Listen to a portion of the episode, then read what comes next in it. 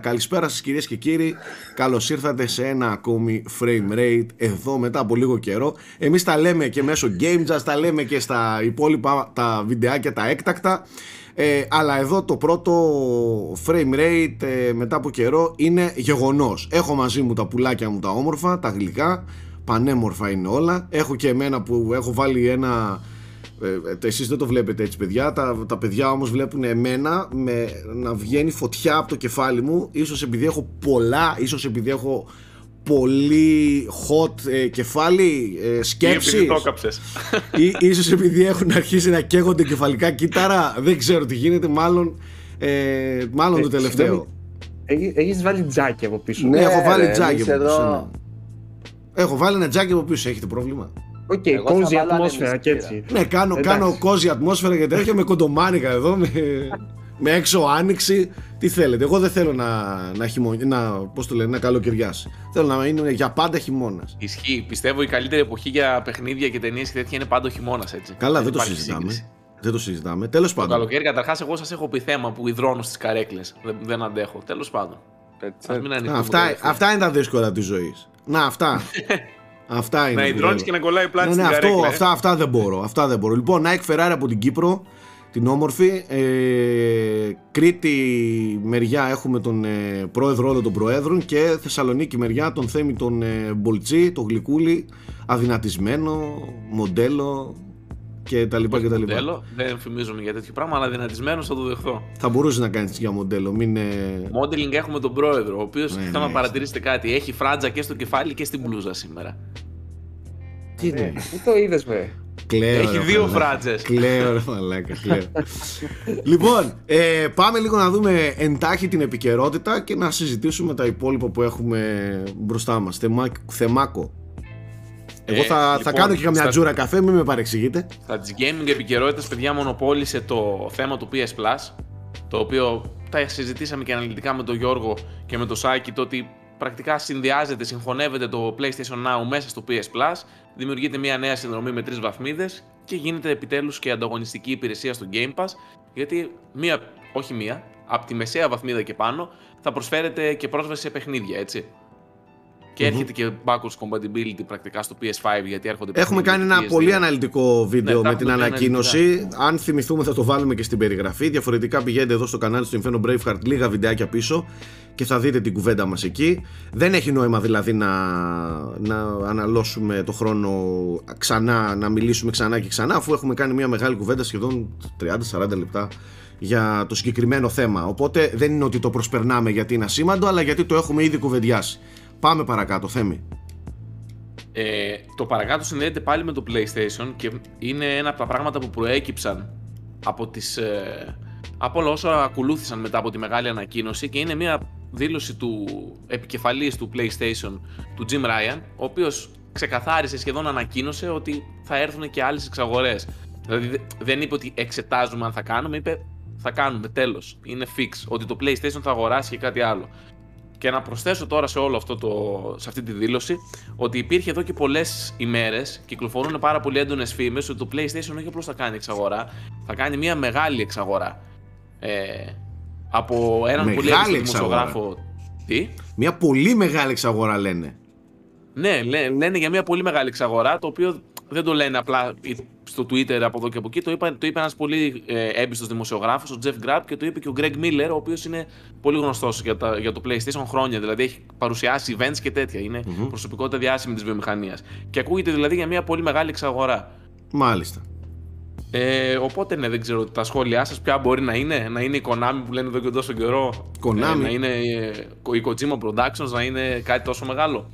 Η Kojima Production θα μπορούσε να είναι μια μεγάλη εξαγορά σε θέμα. Θα είναι μεγάλη σίγουρα για τους hardcore gamers. Ε, άσε τώρα μεγάλη. Όταν λένε μεγάλη αυτή. Επειδή μετακόμιζε το στούντιο. Ο Kojima αλλάζει, φεύγουν από την τοποθεσία που είναι τώρα και πάνε σε κάποια άλλα τα γραφεία τους, τα μεταφέρουν αλλού.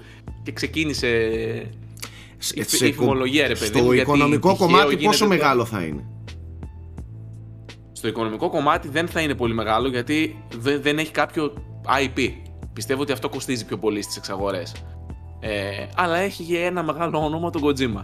Οπότε σίγουρα, άμα, Καλά, βρε, εντάξει, ναι. άμα αγοράσουν το στούντιό τους, σίγουρα θα, θα κοστίσει. Αλλά νομίζω ότι στη γλώσσα τους όταν λένε για μεγάλη εξαγορά εννοούν οικονομικά μεγάλη. Και εγώ αυτό πιστεύω. Οπότε θα είναι κάτι, κάτι μεγάλο και μπορεί να μην είναι κάτι που πάει το μυαλό μας. Μπορεί να είναι κάπου αλλού, να ανήκει σε κάποιο άλλο κλάδο. Να δούμε. Ποιος ξέρει. Ε, Ε. Οκ, παρακάτω. Παρακάτω, ακυρώθηκε η E3. Όχι. Θα Ναι, πήγαινε. και, αλλά, αλλά δεν γλιτώνουμε από το, από το PC Gaming Show. Το PC Gaming Show δεν γλιτώνουμε. Δηλαδή. γιατί τι Μαλάκα, έγινε, όλα φέτος τα μάζεψε ο Τζέοφ. Ο οποίος το Summer Game Fest είπε ότι θα είναι μόνο τον Ιούνιο. Οπότε πρακτικά οι gamers τον Ιούνιο ε, θα συνεχίσουν να έχουν την παράδοσή τους ότι θα έχουν συνεντεύξεις τύπου και μεγάλες ανακοινώσεις απλά δεν θα τις έχουν υπό την ομπρέλα της E3 θα τις έχουν πλέον ε, υπό τη φροντίδα του Geoff Keighley και παιδιά άμα δείτε τι line-up έχει φέτος το Summer Game Fest πρακτικά όλες οι εταιρείες πλέον σε συνεργασία με τον Geoff θα το δείτε. Μεγάλη γλίτσα. Ναι. Ο Τζεφ που πηγαίνει για κάθε τι που γίνεται, είτε είναι στα Oscars, είτε είναι στην Ιδρύ, πάει και μετά αμέσως μετά ένα tweet, μια σπόντα, μια μπιχτή και άντε γεια. Είναι γλίτσας ο τύπος, ρε. τον λατρεύω για αυτό που είναι. τον λατρεύω, δεν μπορώ. Θα έχει πλάκα να δούμε Θέμη αν ας πούμε, η Microsoft που θα έκανε σίγουρα μια μεγάλη press conference στην, στο πλαίσιο της Microsoft E3 πιστεύω θα έχει σίγουρα τον Ιούνιο γιατί κάτω από τη δημοσίευση που έκανε το Summer Game Fest στο Twitter πήγε ο social media manager του Xbox και έβαλε ένα σαν ματάκι ρε παιδί μου, see you there, κάτι τέτοιο, δεν Ε, θυμάμαι οκ. τι ακριβώς. Απλά είμαι περίεργος, θα κάνει άραγε live, δηλαδή σαν παρουσίαση όπως είχε, σαν έκθεση, σαν press conference με, με κοινό ας πούμε ή θα είναι φάση digital event όπως είναι το State of Play, όπως είναι το, το Direct πλέον. Αυτό έχει ενδιαφέρον να δούμε γιατί το, αν και είπε ο Jeff ότι το ενακτήριο show θα γίνει από αυτόν, έτσι. Θα, έχει, θα υπάρχει δηλαδή ένα ενακτήριο show μεγάλο. Αλλά και πάλι δεν νομίζω να ενσωματώσει μέσα σε αυτό τη Microsoft. Γιατί είναι τεράστια η Microsoft πλέον. Δηλαδή, Microsoft Activision Bethesda. Ναι, μπορεί- μπορεί να show έχει θα κάποιο- λέγεται. Ένα Activision show δεν μπορεί μόνο. να λέγεται ακόμα γιατί κάτσε να γίνει η εξαγορά της Activision γιατί οι πολιτικοί Σωστά, στην σωστά, ναι. Αμερική έχουν βγάλει αφρούς. Ε, πάντως το Summer Game Fest επίσημα θα έχει και PlayStation και Xbox και Ubisoft, ε, Bandai Namco, 2K Games, EA, θα, όλες οι μεγάλες εταιρείες θα είναι. Κατάλαβες, δηλαδή αναμένεται πολύ, πολύ φωτιά φέτος. Μάλιστα. Και δεν θα είναι και αυτό το απλωμένο που ήταν σε όλο το καλοκαίρι τρεις μήνες και δεν Είναι ήξερες πολύ τι θετικό. πότε. Ναι, είναι πολύ θετικό κατά τη γνώμη μου. Γιατί χανόντουσαν κάπως πέρυσι τα πράγματα. Ναι, τέλος πάντων, η, η θεία κυρώθηκε και σαν digital event. Δεν ξέρω αν το είπες, δεν, δεν πρόσεξα. Δε- Ε, δεν- δεν το είπα, αλλά ακυρώθηκε εξ ολοκλήρου. Ναι, δεν θα έχει τίποτα φέτος. Ναι. Και δήλωσαν όμως ότι εργαζόμαστε ήδη ώστε του χρόνου να επανέλθουμε διμήτεροι ας πούμε και με physical event, το δήλωσαν από τώρα και με digital κάτι. Τώρα, για να δω. ε. Εγώ Παιδιά, ας είμαστε το ειλικρινείς. Είπα. Ναι, εγώ λέω μα- μακάρι να καταφέρουν και να γίνουν πάλι ας πούμε, να συσπηρώνουν όμως τη βιομηχανία μέσα τους, όχι αυτό το κατακαιρματισμένο που είχαμε τα τελευταία χρόνια. Ας, ας είμαστε ειλικρινείς. Ε, λόγω της πανδημίας έχουν αλλάξει πάρα πολλά. Οι, οι εκθέσεις προφανώς και είναι αυτές οι οποίες έχουν υποστεί τη μεγαλύτερη ζημιά. Με τη λογική ότι δεν μπορεί να πάει κόσμος άνετα. Ε, λόγω των περιορισμών και τα λοιπά και τα λοιπά. Ε, εγώ σαν ε, άνθρωπος που παρακολουθεί αυτή τη βιομηχανία εδώ και πάρα πολλά χρόνια και τη ζει έτσι, ζει τον παλμό σε όλες τις ε, φάσεις του, του έτους η θρή για εμένα ήταν ε, ξέρετε ένα μαγικό κομμάτι ρε παιδί μου όσο χρήσιμο ή μη είναι πρα- πρακτικά και ουσιώδες κομμάτι ας πούμε ε, η E3 είναι κάτι το οποίο έχω μέσα στην καρδιά μου ξεχωριστά.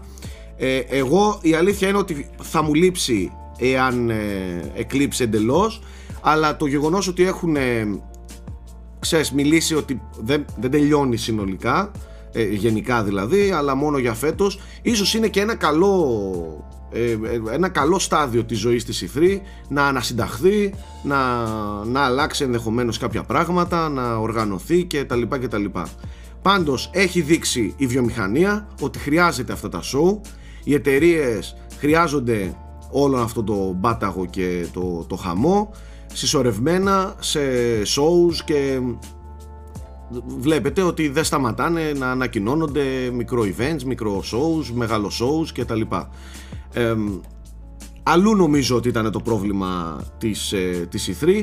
Νομίζω ότι έπαιξε πολύ σημαντικό ρόλο και η κόντρα που είχε με τη Sony. Ε, έχω μια εντύπωση ότι εκεί πέρα λίγο επηρεάστηκε Σίγουρα την εύθυε αυτό. Ναι, σίγουρα. ναι, ναι. Ναι. σε, σε αρκετά μεγάλο βαθμό. Τώρα τα, το τι παίζει πίσω, συμφωνίες, οικονομικά, συμφέροντα. Προφανώς είμαστε πολύ μικροί και πολύ λίγοι και ασήμαντοι για να κάτσουμε να τα σχολιάσουμε και να τα γνωρίζουμε. Από εκεί και πέρα, μακάρι να επιστρέψει η E3. Το θέμα είναι ότι εγώ είχα υποσχεθεί στον Αναστάση ότι θα πάμε φέτος στο Λος Άντζελες και ακυρώθηκε. Εντάξει. Φαίνεται να Γιατί, προσέχεις ρε; τι έπιασε. Από εδώ Γιατί, και ρε, πέρα όταν θα θες να πηγαίνετε. κάνεις κάτι Δεν του με τον λέω τίποτα, Αναστάση, δεν του λέω τίποτα. Θα Δεν του του λέω λες, τίποτα. τίποτα, τίποτα. Αύριο κάνε μια βαλίτσα με ρούχα και τα Όχι, ούτε πράγματά σου, καν, δεν θα ούτε, του λες ούτε άλλα καν πράγματα. αύριο, κατέβα. Τίποτα Ναι, δεν του ναι, λέω. κάτι τέτοιο. Του λες Τίποτα. κατέβα, πάμε εκεί. Ρούχα έτσι κι το- αλλιώς δεν του λες. χρειάζεται. Ναι, θα του λέω απλά κατέβα, ναι. Πηγαίνετε ρε, αλλά κάντε κάτι άλλο. Ξέρω. Ε, καλά, εντάξει. Los Angeles, Ψάχνουμε και ολόκληρο Los αφορμές Angeles. πολλές φορές για να, για να φύγουμε από το καβούκι εδώ πέρα. Λοιπόν, οκ, πάμε και παρακάτω. Ε, παρακάτω θα σας πάω στο άλλο συμβάν ε, της ε, εβδομάδας που πέρασε, το οποίο ήταν η καθυστέρηση του Zelda, που πρακτικά πολύ στο μυαλό μας ήδη σαν να το είχαμε στο 2023, αλλά πλέον το έχει και επίσημα η Nintendo. Έδωσε και κάποια νέα πλάνα ε, η ανακοίνωση με τον, Νου- με τον Ονούμα ε, που ξεκίνησαν κάποιες θεωρίες για το τι μπορεί να γίνεται κτλ.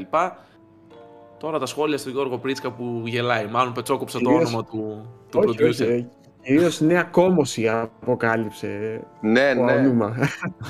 Καλοκαιρινή. Ήταν φρεσκαδούρα. Εντάξει, ξεχνάμε ότι μεγαλώνουν και αυτοί οι γάμο. Είναι 60 χρονών πλέον ο Αονούμα, έτσι. Είναι 59 χρονών από ό,τι είδα. Γιατί είδα πολύ άσπρο μαλλί εκεί και λέω κάτσε τι έγινε τώρα. Εδώ Εμείς το εσύ είσαι 35, θυμόμαστε από- ρε κολόγερε. Άστα, άστα, άστα, άστα, άστα. Αυτό να μου πεις. Ναι, εντάξει, το Zelda από τη στιγμή που ανακοινώθηκε το Pokemon, νομίζω ότι απλά η Nintendo δεν το είχε ανάγκη.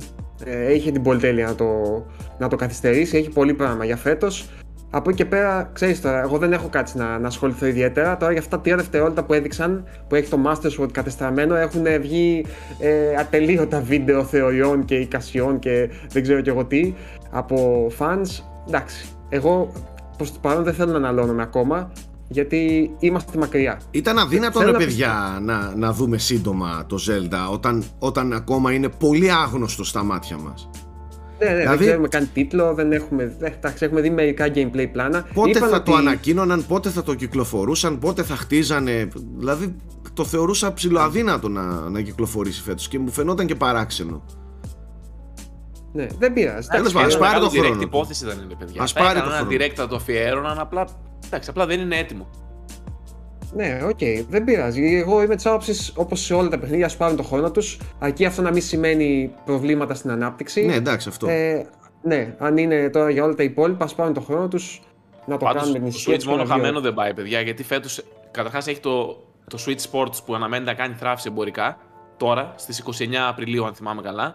Splatoon 3 μέσα στο καλοκαίρι, Xenoblade 3 τεράστιο JRPG και Pokemon, τη νέα γενιά, τη μεγάλη νέα γενιά των Pokemon. Δηλαδή έχει πολύ πράγμα φέτος. Μπορεί και ναι, γι' αυτό είναι- να έφυγε. Λες, μπορεί. Δεν είναι απίθανο. Το τύπου βάλτε το Δεν του τα χρόνου μοίρασαν που λίγο. μπορεί να το χρειαστούμε. Πάντως την επόμενη μέρα το, η Wall Street Journal, ε, ένας έτσι αρκετά αξιόπιστος δημοσιογράφος, είπε ότι είχε ακούσει ε, σχόλια από third parties οι οποίοι γκρίνιαζαν ότι η Nintendo βγάζει πάρα πολύ συχνά παιχνίδια και δεν έβρισκαν οι ίδιοι παράθυρο να κυκλοφορήσουν τα παιχνίδια τους. Γιατί προφανώς δυστυχώς στο Switch, στο προσκήνιο, όταν υπάρχει παιχνίδι της Nintendo, ε, καταλαμβάνει πάντα ας πούμε, το, τη βιτρίνα, ας το πω έτσι. Οπότε είναι δύσκολο να τοποθετηθείς εκτός και αν είσαι κάτι πολύ μεγάλο, μάλλον. Οπότε, ναι, ίσως αυτός ο αέρας που δίνει το Zelda να, να ωφελήσει ενδεχομένως κάποιους άλλους. Ενδεχομένως π.χ. ένα Mario Rabbids να μπορεί να Αυτό. κυκλοφορήσει πιο άνετα Α, ναι, και αυτό για Ταυτόχρονα. φέτος είναι. Είναι καλοκαίρι αυτό, θεωρητικά. τέλειο. και γι' αυτό υπάρχουν φήμες ότι θα καθυστερήσει πάντως από ό,τι είδα. Τώρα, για να δούμε. Ναι. Για να δούμε. Και υπάρχουν και φήμες για το Metroid. Α, Εγώ αυτό περιμένω περισσότερο. Το, αυτό το remake που, που λένε τόσο καιρό ότι είναι έτοιμο, σχεδόν έτοιμο, δεν ξέρω και εγώ τι. Όπως και να έχει, παιδιά, φέτος δεν προλαβαίνει. Δηλαδή έχει τόσα πολλά παιχνίδια. Ακόμα και να μην βγει το Zelda έτσι, δεν θα βγει. Ε, έχουμε Starfield και God of War θεωρητικά για, για, για, για το κλείσιμο της χρονιάς. Που αν Και το ό,τι άλλος Starfield. θα ανακοινωθεί έτσι. Ναι, ναι. δεν ξέρω Gotham αν θα Knights υπάρχει θα και βγει κάτι. επίσης. Το Gotham Harry Knights, Potter ε, θα βγει επίσης. Κάτσε, το Gotham Knights καθυστερεί. Όχι, βρε. Το Suicide Squad. Το Το Suicide Suicide Squad. Squad. ξέρει. Το Gotham Knights Α. θα βγει φέτος. Α, οκ. Είναι Gotham Knights και το Hogwarts Legacy, το οποίο βγαίνει και αυτό Ναι, ναι, φέτος. τα δύο μεγάλα της Warner. Ναι. Οκ, εντάξει. Γενικά δεν είναι. Πλέον δεν είναι καθυστερήσει όπως ήταν κάποτε που περίμενες ένα παιχνίδι για να παίξεις και σε ξενέρωνε κτλ. Τώρα δεν προλαβαίνεις να παίξεις όλα αυτά που θέλεις. Οπότε δεν νομίζω κάποιος να πει «Α, κρίμα, δεν θα έχω τι να παίξω. Έτσι κι αλλιώς το Game of the Year φέτος βγήκε. Ε, Σωστό. Δεν κοντε... Κρίμα που δεν κοντράρονται λίγο αυτοί όμως. Ναι, έτσι. ναι, κρίμα, Θα αλλά γυρίσει. βγήκε. Θα Το, γυρίσει. Ki- το Kirby Σηκώσει λέμε. δεύτερη φορά. ε, μετά το τέτοιο. Ακρίβει, έτσι. Να, το Kirby εννοούμε, εννοείται ρε μαλάκες. Τι εννοούμε, τίποτα Elden Ring και μαλακίες. Προφανώς το Kirby. Horizon. Στην κυριολεξία μπορεί να τα καταπιεί όλα τα άλλα παιχνίδια. Μπράβο, έτσι. και θα είχε τίτλο Τους κατάπιε. Έτσι. Μαλάκα. και τους κατάπιει κανονικά. Μάλιστα. Ε, είχαμε κάτι σε Witcher; Σε Witcher είχαμε επίσημα ανακοίνωση του επόμενου Witcher παιχνιδιού. Το οποίο ξεκινάει ένα νέο σάγκα ε, στο σύμπαν και για εκεί υπάρχουν πολλές θεωρίες. Το μόνο που έχει δώσει CD Projekt στη δημοσιότητα είναι μια φωτογραφία η οποία δείχνει το μενταγιόν αυτό που φοράνε οι Witchers αλλά δεν είναι ο λύκος, δεν είναι η σχολή του λύκου. Ε, οπότε ποιος ξέρει τι μπορεί να είναι, είναι σε, δεν θα είναι ο Geralt κατά Γιατί- 99,999%. Γιατί δεν πήγε σε, σε Cyberpunk 2. Ε, να σας πω κάτι, δεν σας έδωσε μια εντύπωση ότι τώρα που βγάλαμε το μεγάλο ας πούμε update στο Cyberpunk Το- κάπως το βγάλαμε την ξεχάσουμε. υποχρέωση να γυρίσουμε γρήγορα την κουβέντα αλλού. Κάτι τέτοιο μου έδωσε, δηλαδή Ξέρεις, ξέρεις τι, μου θυμίζει, μου θυμίζει εκείνο το ανέκδοτο που, που είναι ξέρω εγώ ένας κυνηγός σε ένα δάσος ε, έχει απλώσει εδώ πέρα ξέρω εγώ κάτι που έχει σκοτώσει ξέρω εγώ μια λεπού και τον σταματάει ο, ο αγροφύλακας και του λέει «Ωπ, τι κάνεις εκεί, τι είναι αυτό εκεί στον νόμο σου, τι, έχεις μια λεπού, Οχ, μια λεπού». Έτσι θα, κάνει, έτσι θα κάνει από εδώ και στο εξής το, η, η City Project. Θα τη λένε Cyberpunk. Ποιο Cyberpunk; Cy- Cyberpunk. Δεν έχουμε Cyberpunk εμείς. Ποιος Cyberpunk; Εμείς Witcher φτιάχνουμε. Κοίτα, η αλήθεια είναι ναι, αυτή τη στιγμή το Witcher σαν franchise είναι συνυφασμένο μόνο με θετικά πράγματα ας πούμε, οπότε... ναι, ναι, εντάξει. Πάντως, Και- και ήδη- Θετικά, θετικά, όχι απλώς με θετικά. Και ήδη ακρίνω από την αντίδραση, ε, σαν να έχουμε ξεχάσει το Cyberpunk, ξέρεις. Υπή- Βλέπω, είδα ενθουσιασμό, είδα ανυπομονησία. Και Για να δούμε. παιδιά, δεν, δεν ξέρω αν παρατηρήσατε τι στατιστικά έχει στο Twitter η φωτογραφία που ανακοίνωσαν, που ανέβασαν. Όχι, Τα, δεν είδα. τα likes είναι σχεδόν σε επίπεδα της ανακοίνωσης του GTA 6 που είπαμε πρόσφατα. Το Witcher Όπο. είναι κολοσιαίο για τη CD Projekt. δεν είναι μόνο κολοσιαίο το Witcher. Ε, Και το, έχει γίνει και από το Netflix. πλέον, έτσι. κολοσιαία είναι και η αγανάκτηση και μάλλον η ανακούφιση ότι η CD Projekt θα επιστρέψει στις, Στις δόξες της. στις δόξες της, ναι. Ε, και να ξέρετε ότι είναι πολύ εύκολο να το γυρίσει όλο αυτό το... που σε μεγάλο βαθμό το έχει γυρίσει ήδη, να ξέρετε. Το παιχνίδι, το Cyberpunk, αυτή τη στιγμή αν, αν μπείτε και δείτε εμ, κουβέντες, threads, σχόλια, reviews, ε, updated reviews, έτσι, στο Steam και τα λοιπά. Ναι. Ε, το παιχνίδι είναι με θετικό πρόσημο, δεν είναι εκείνο το πράγμα το, το, το κράξιμο και όλο αυτό που συνέβαινε ας πούμε τον πρώτο καιρό. Έχει διορθώσει πολύ από την εικόνα του, τουλάχιστον σε αυτούς που ασχολήθηκαν, γιατί υπάρχει και κόσμος που κράζει παιχνίδια χωρίς να ασχολείται. Δυστυχώς, Εγώ πάντως πάρα πολύ. σκοπεύω να το παίξω τώρα. Δηλαδή. Ε, Τώρα ξέρω, είναι κατάλληλη διακοπές, περίοδος. Πλέον αφού είναι σε ένα καλό επίπεδο πιστεύω και νομίζω θα είναι αντιπροσωπευτικό τι ήθελαν να κάνουν τουλάχιστον. Θα το ξαναδώσω μια ευκαιρία. Δεν σημαίνει ότι, Ε. ότι δεν υπάρχουν ε, και ότι κάποιες αδυναμίες που έτσι κι αλλιώς υπήρχαν ε, συνεχίζονται και υφίστανται κανονικά έτσι δηλαδή δεν, θα- δεν νομίζω ότι έχουν αλλάξει ε, τι να σου πω τώρα το Ναι, σενάριο, εντάξει, και- την πλοκή, το, το, τον, τρόπο Όχι, που, αυτό. τον τρόπο που εξελίσσεται το open world το οποίο είναι ρηχό και κούφιο αλλά δεν σημαίνει ότι αυτό το παιχνίδι δεν έχει πράγματα να δώσει. Έτσι, δηλαδή έχει, έχει πολλά, πολλά ωραία σκηνικά, έχει ε, μια πολύ ενδιαφέρουσα εξέλιξη, Ε, σε πολλά επίπεδα έχει πολύ ωραία πράγματα να δώσει, βέβαια θαύτηκαν όλα αυτά πάνω από τα βασικά του προβλήματα, τα χοντρά. Τέλος πάντων. Ε, ας μην Ε, φάμε κι παιδί. άλλο χρόνο για το Cyberpunk, νομίζω έχουμε καταναλώσει πάρα πολύ, πολύ χρόνο. Ισχύει. Ε, νομίζω ότι αξίζει να πούμε και την είδηση ότι ανακοίνωσε ταυτόχρονα ότι φεύγει από την δική της μηχανή γραφικών και πλέον πάει σε Unreal Engine Από τη- 5. από την Red, Red Engine, ναι. Και όχι απλώς πάει, καν έχουν στρατηγική συμφωνία με την Epic Games ε, και θα συνεισφέρει στην ανάπτυξη της Unreal Engine 5 απευθείας, να το πω έτσι, για τα επόμενα 10 χρόνια. Γιατί τι είχε η μηχανή. Ε, Αφού έτρεχε μια ακριβώς χαρά. αυτό το σχόλιο ήθελα να κάνω κι εγώ, Σάκη. Το, προ- το πρόβλημα με την μηχανή γραφικών του Cyberpunk δεν ήταν ε, οι ικανότητες της, ήταν κατά, κατά 99% το πόσο ικανή ήταν να, κάνει, να, να είναι scalable σε πιο παλιά μηχανήματα. Ε, έχουμε δει και θαύματα με αυτή τη μηχανή. Το Witcher 2 να τρέχει στο Xbox 360. Και γενικά ήταν από τις αριστουργηματικές μηχανές. Νομίζω ότι δεν υπάρχει κάποιος που να γνωρίζει για το τι πράγμα μιλάει, ε, που να, να είδε το Cyberpunk ακόμα και όταν είχε πρωτοκυκλοφορήσει με ray tracing σε PC τερματισμένο Εγώ και έτσι να το μην τον έπαιξα. έπεσαν τα, Εγώ έτσι το έπαιξα. το και να μην παιχνίδι. τον έπεσαν τα σαγόνια. Σε 4K και άμα δεν οθόνη πιστεύετε 65. εμένα, πάτε και δείτε τα διθυραμβικά σχόλια που έχουν πει άνθρωποι στο Digital Foundry που η δουλειά τους είναι μόνο αυτό, να ασχολούνται μόνο με τα γραφικά. Δηλαδή το εκθιάζουν το παιχνίδι. Ε, στο PC, ξαναλέω, maxed out με ray tracing. Ε, δηλαδή η πόλη που είχε το, το Cyberpunk αλλά και το Witcher στην εποχή του το 2015 το πόσο μεγάλο ανοιχτό κόσμο είχε κτλ. κτλ. Η, η, η, και ακόμα και το Witcher 2 άμα πας πιο πίσω και το δεις στο PC όταν είχε πρωτοκυκλοφορήσει πάντα ήταν στην αιχμή των γραφικών η CD Projekt. Εγώ για να πω την αλήθεια λίγο με παραξένευσε αυτή η τέτοια γιατί είναι ωραίο να έχεις και ποικιλία έτσι Άκου, από- άκου, και από Θέμη, τεχνολογίες. Θέμη, όταν έχεις καεί, Ναι. όταν έχεις καεί κυριολεκτικά καεί, με, με, με τη μηχανή γραφικών αυτή, όσο καλή και να είναι, θα πας στην πιο safe επιλογή.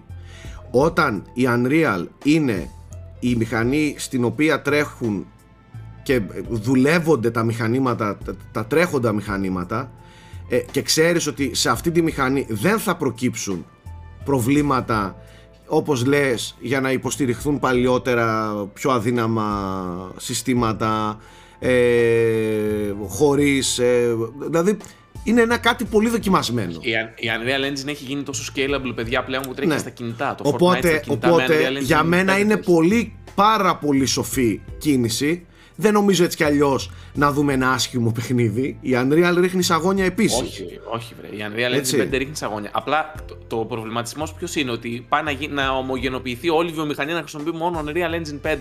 Το οποίο εντάξει, τις πλευρές του μονοπωλίου δεν είναι μόνο στην αγορά. Εσύ Μπορεί- πιστεύεις μπορεί να το ότι πεις θα σαν έμπαινε- τεχνολογικό μονοπόλιο. Θα έμπαινε στο ρίσκο το επόμενο Witcher να μην είναι όπως λες scalable, να, μην, να έχει προβλήματα με το optimization, να έχει όλα αυτά τα τεχνικά; Ε, με Καλά τα, δύο έκανε. στα δύο, δύο στα δύο, με τίποτα. Όχι, όχι, δεν υπάρχει περίπτωση. Σίγουρα καλά πράγμα. κάνει. Παίζει και ένα, και ένα άλλο πράγμα το ρόλο του, το ότι έχουν φύγει τόσα πολλά άτομα ε, από τη CD Projekt μετά το όλο αυτό που έχει γίνει τέλος πάνω με το Cyberpunk, που είναι και λίγο δύσκολο να τη συντηρήσεις. Είναι, αυτή είναι μια άλλη πραγματικότητα. Το να έχεις μια δικιά σου μηχανή γραφικών είναι λίγο δύσκολο να τη συντηρήσει. Εντάξει. Και ειδικά τώρα, άμα φεύγουν εργαζόμενοι συνέχεια, ενώ στη βιομηχανία ποιος δεν ξαναδουλεύει Unreal. Εφόσον Τέλος μπορούν να αποφύγουν τον αρνητικό συνειρμό, δηλαδή να πούνε πού βγαίνει το Witcher 4 στη Red, μα, εκεί, μα σε αυτή που βγήκε το Cyberpunk. Α, όχι, μακριά. Φρεσκάρουν όλο το. Σωστό, σωστό. Ναι, εγώ δεν Ε, το λέω ακριβώς με αρνητικό πρόσημο, ναι, απλά ναι, το ναι. λέω ότι με παραξένευσε. κατάλαβα, δηλαδή, και- κατάλαβα γιατί τι είναι πολύ λες και- καλή μηχανή, γιατί δεν Κα- την πετάξεις. Θέμη μια χαρά τα Ε, λες και πα- παλαίωσε, δεν ίσως πόσο update, ξέρεις, πόσο patch πα update. Όχι, ίσα ίσα είναι στην αιχμή, αυτό θέλω να σου πω. Ποια παλαίωσε ρε Είναι. Nike, Nike, Εντάξει. Ε, όμως Nike, είναι, Nike, Nike, Nike. Άμα δεις τη μηχανή να τρέχει σε PC 3090 κάρτα 4K Ναι, το αναλύσεις είδα, με Ray Tracing ε, μπρο- με τα ίδια στα μάτια, όχι σε βίντεο ε, δεν θα το πιστεύεις δηλαδή είναι, είναι κουτό να λέμε ότι παλαίωσε παλαίωσαν όλες οι Όχι. άλλες μπροστά της Ε, εννοώ παλαίωσε στο πόσο scalable είναι. Αυτό Σε εκείνη άλλο. τη Στο ψυχή. προγραμματιστικό Ε, σκάκι κομμάτι, άλλες σχέσεις, στο ναι. πραγμα- προγραμματιστικό κομμάτι μπορεί. Αλλά τώρα στο θέμα οπτικό ρίχνεις αγώνια και ρίχνεις αγώνια. Από τις εποχές Witcher μέχρι και το Cyberpunk. Και όχι το Cyberpunk τώρα με το updated ε, σκηνικό του, από τότε που κυκλοφόρησε. Αφήστε τα PS4, PS5 και εκδόσεις. Όχι, ρε, εντάξει, εκείνο Έτσι. ήταν, εκείνο ήταν foul. Που εκεί Άστο, έγινε δεν φιάσκο, συζητάμε. ας πούμε. Αλλά τώρα. Τώρα μιλάμε σαν- για την αιχμή της τεχνολογίας. Σαν μηχανή δεν το πιστεύεις μπροστά σου τα τρέχει. Αφήστε το. Τέλος πάντων. Ε, Πάντως φαίνεται ότι είναι πολύ μακριά ακόμα να πούμε ναι, ρε, αυτό. εντάξει, ελπίζω, προφανώς. ελπίζω να μην είναι φάση όπως όταν μας είχαν ανακοινώσει το Cyberpunk που ήταν ακόμα pre- pre-production φάση και το, το ξέραμε μια δεκαετία σχεδόν μέχρι να Το κυκλοφορήσει. 2012 είχε ανακοινωθεί το Cyberpunk. Πριν το, Ναι. τρία χρόνια πριν βγει το Witcher 3. Αυτό λέω. Εγώ ξέρετε Ε, τι οπότε- θέλω, τι πιστεύω. Εγώ Εγώ πιστεύω νομίζω ότι. τόσο θα πάρει. Εγώ πιστεύω ότι οι CD Projekt παιδιά έχουν, έχουν, τα έχουν βάλει όλα κάτω έχουν απ- ε, ε, αποφασίσει να αποδεχθούν όλο αυτό που έχουν υποστεί να ξεκινήσουν πραγματικά από το μηδέν και η αγορά μιας, η αγορά, η συμφωνία μιας ε, νέας μηχανής γραφικών είναι και αυτό ένα, ένα ακόμη δείγμα αυτής της κατάστασης και θεωρώ ότι θα πολεμήσουν με νύχια και με δόντια να αποκτήσουν και να ανακτήσουν μάλλον πίσω τις, ε, όλο αυτό που έχουν χάσει στα μάτια του, του gamer. Ε, μ, γιατί εγώ επιμένω επιμένω ότι η CD Projekt δεν είχε δείξει ότι είναι απατεώνες. Τώρα το πώς χειρίστηκαν και φάνηκαν ως απατεώνες κάποια πράγματα είναι θέμα συζήτησης και συμφωνώ. Αλλά θεωρώ ότι θα προσπαθήσουν, τι να σου πω τώρα, θα γυρίσουν τον κόσμο ανάποδα. Θα γυρίσουν τον κόσμο ανάποδα για να δώσουν ένα Witcher που θα... Όχι μόνο Witcher, το επόμενό τους μεγάλο παιχνίδι, όποιο και αν ήταν αυτό. Θα το γυρίσουν τον κόσμο ανάποδα. Δεν υπάρχει τέτοια περίπτωση. Η- Είναι, είναι πορωμένοι οι Πολωνοί, δεν είναι ό,τι να είναι. Για να δούμε. Ελπίζω πάντως να συμμαζευτούν και λίγο ως παραγωγή, γιατί νομίζω στο Cyberpunk και αυτό τους λίγο Μπορεί. τους ε, έκανε. Δηλαδή, ίσως ανοίχθηκαν πάρα πολύ, δεν μπορούσαν να διαχειριστούν όλο αυτό το πράγμα. Ξεκάθαρα και να σου πω και κάτι, πέρα από το εμπορικό κομμάτι, ο Κιάνου Ρίβς δεν βοήθησε καθόλου, ας Ναι, πούμε. Το παιχνίδι μπράβο, το δηλαδή, ίδιο, θα το ναι. δεις και εσύ ο, ο ίδιος αν το παίξεις. Ναι, ναι, δεν μα χρειαζόταν παίξει τόσο 10 ώρες, μεγάλο δηλαδή- όνομα, ρε παιδί μου. Δεν Ναι. χρειαζόταν τόσο μεγάλο όνομα για να είναι. Στο, στο marketing προφανώς χρειαζόταν και έπαιξε Ναι. σημαντικό ρόλο. Αλλά εν τέλει στην ουσία του δεν χρειαζόταν. Οκ, πάμε παρακάτω. Ε, παρακάτω, Γιώργο, δεν ξέρω αν θες να μας πεις για το Harry Potter παιχνίδι. Κάτι. Ε, δεν θέλω, απλά νομίζω αξίζει να το σχολιάσουμε γιατί είναι ένας μεγάλος τίτλος. Παρότι εμείς δεν είμαστε ιδιαίτεροι fans. Δεν ξέρω να έκανε εσύ είσαι ε, fan του σύμπαντος. Ε, Κάνα Lego Harry Potter έπαιξα μέχρι Ναι. εκεί. Οκ. Ε, είναι τέλος πάντων μια μεγάλη κυκλοφορία για, για τη βιομηχανία νομίζω και δεν είναι τυχαίο που καταλαμβάνει μια θέση εκεί στην εορταστική περίοδο.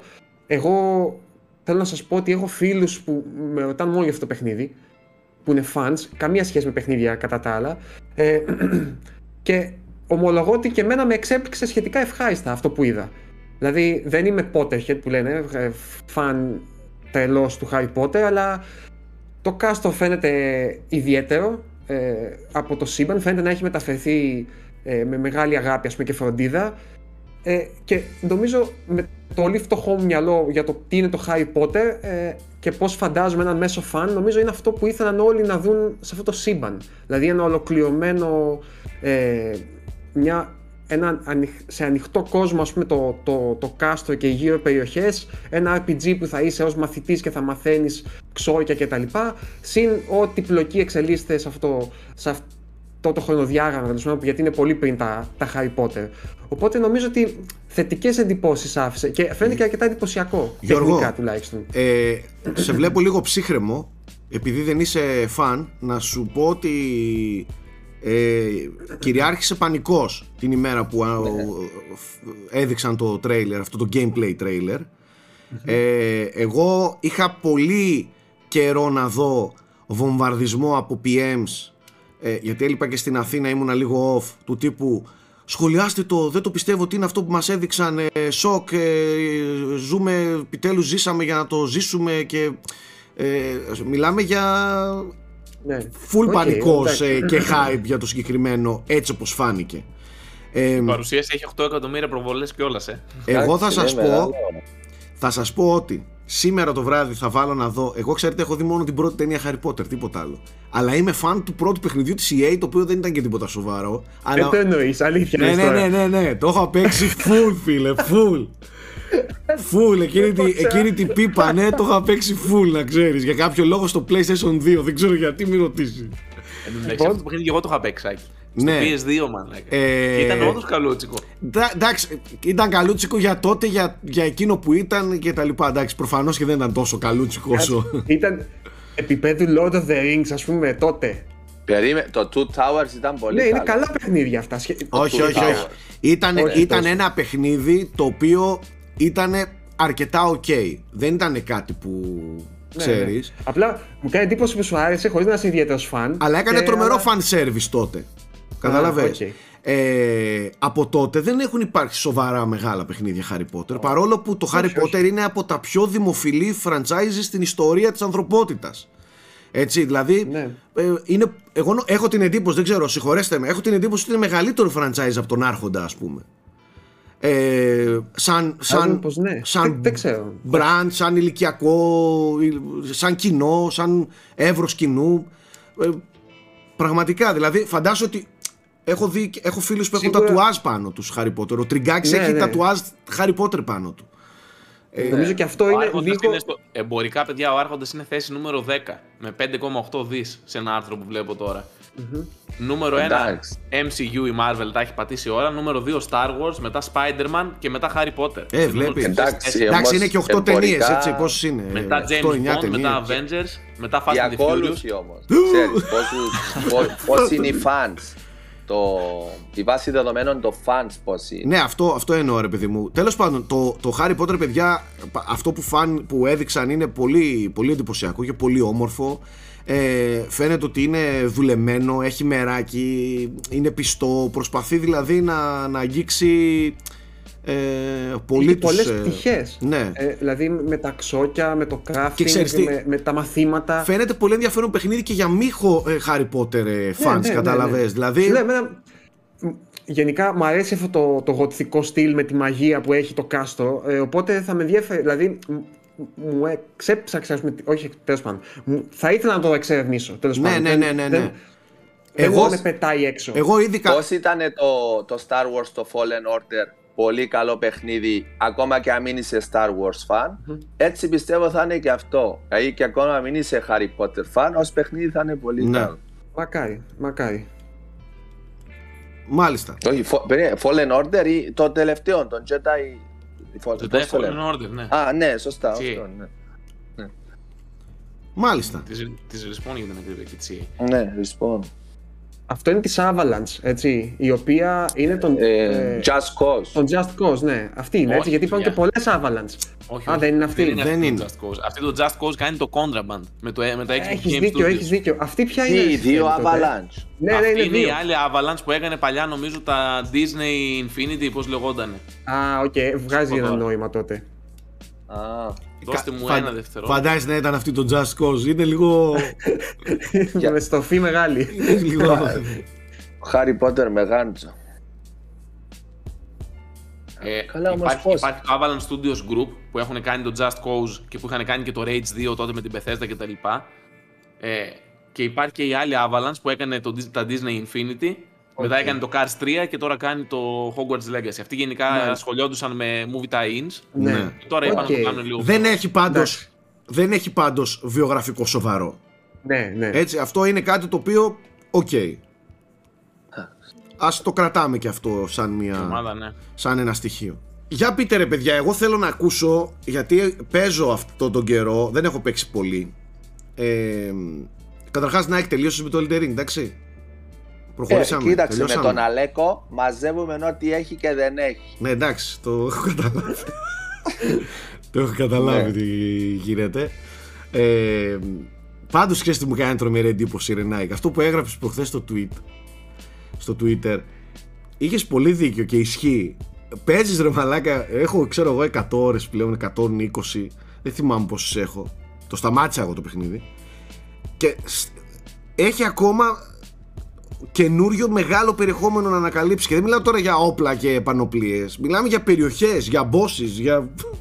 Δε- δηλαδή, Το- τι, το- τι έχουν κάνει ρε μαλάκα; Δηλαδή, τι μέγεθος έχουν κάνει; Ε, Είχα, είχα μια συζήτηση με τον Αλέκο αυτό με το ξέρεις πόσο, πόσο φέρνει στο Zelda Breath of the Wild αλλά στον οργανικό του κόσμο εγώ θεωρώ φέρνει πάρα πολύ σε, αυτόν το, σε αυτήν την πτυχή γιατί είναι Όπω όπως το Zelda Breath of the Wild εντάξει μπορεί να σου λέει ότι κάπου εδώ είναι το main boss είναι το επόμενο shrine αλλά βλέπεις κάτι στον ορίζοντα που σου τραβά την προσοχή και πας κατά εκεί και από εκεί προκύψει κάτι άλλο, προκύψει ένα portal, προκύψει ένα boss, προκύψει οτιδήποτε και εν τέλει έχεις χαθεί, δηλαδή είναι ο ορισμός του χάνομαι στον κόσμο του. Ίσως και περισσότερο από το Breath of the Wild.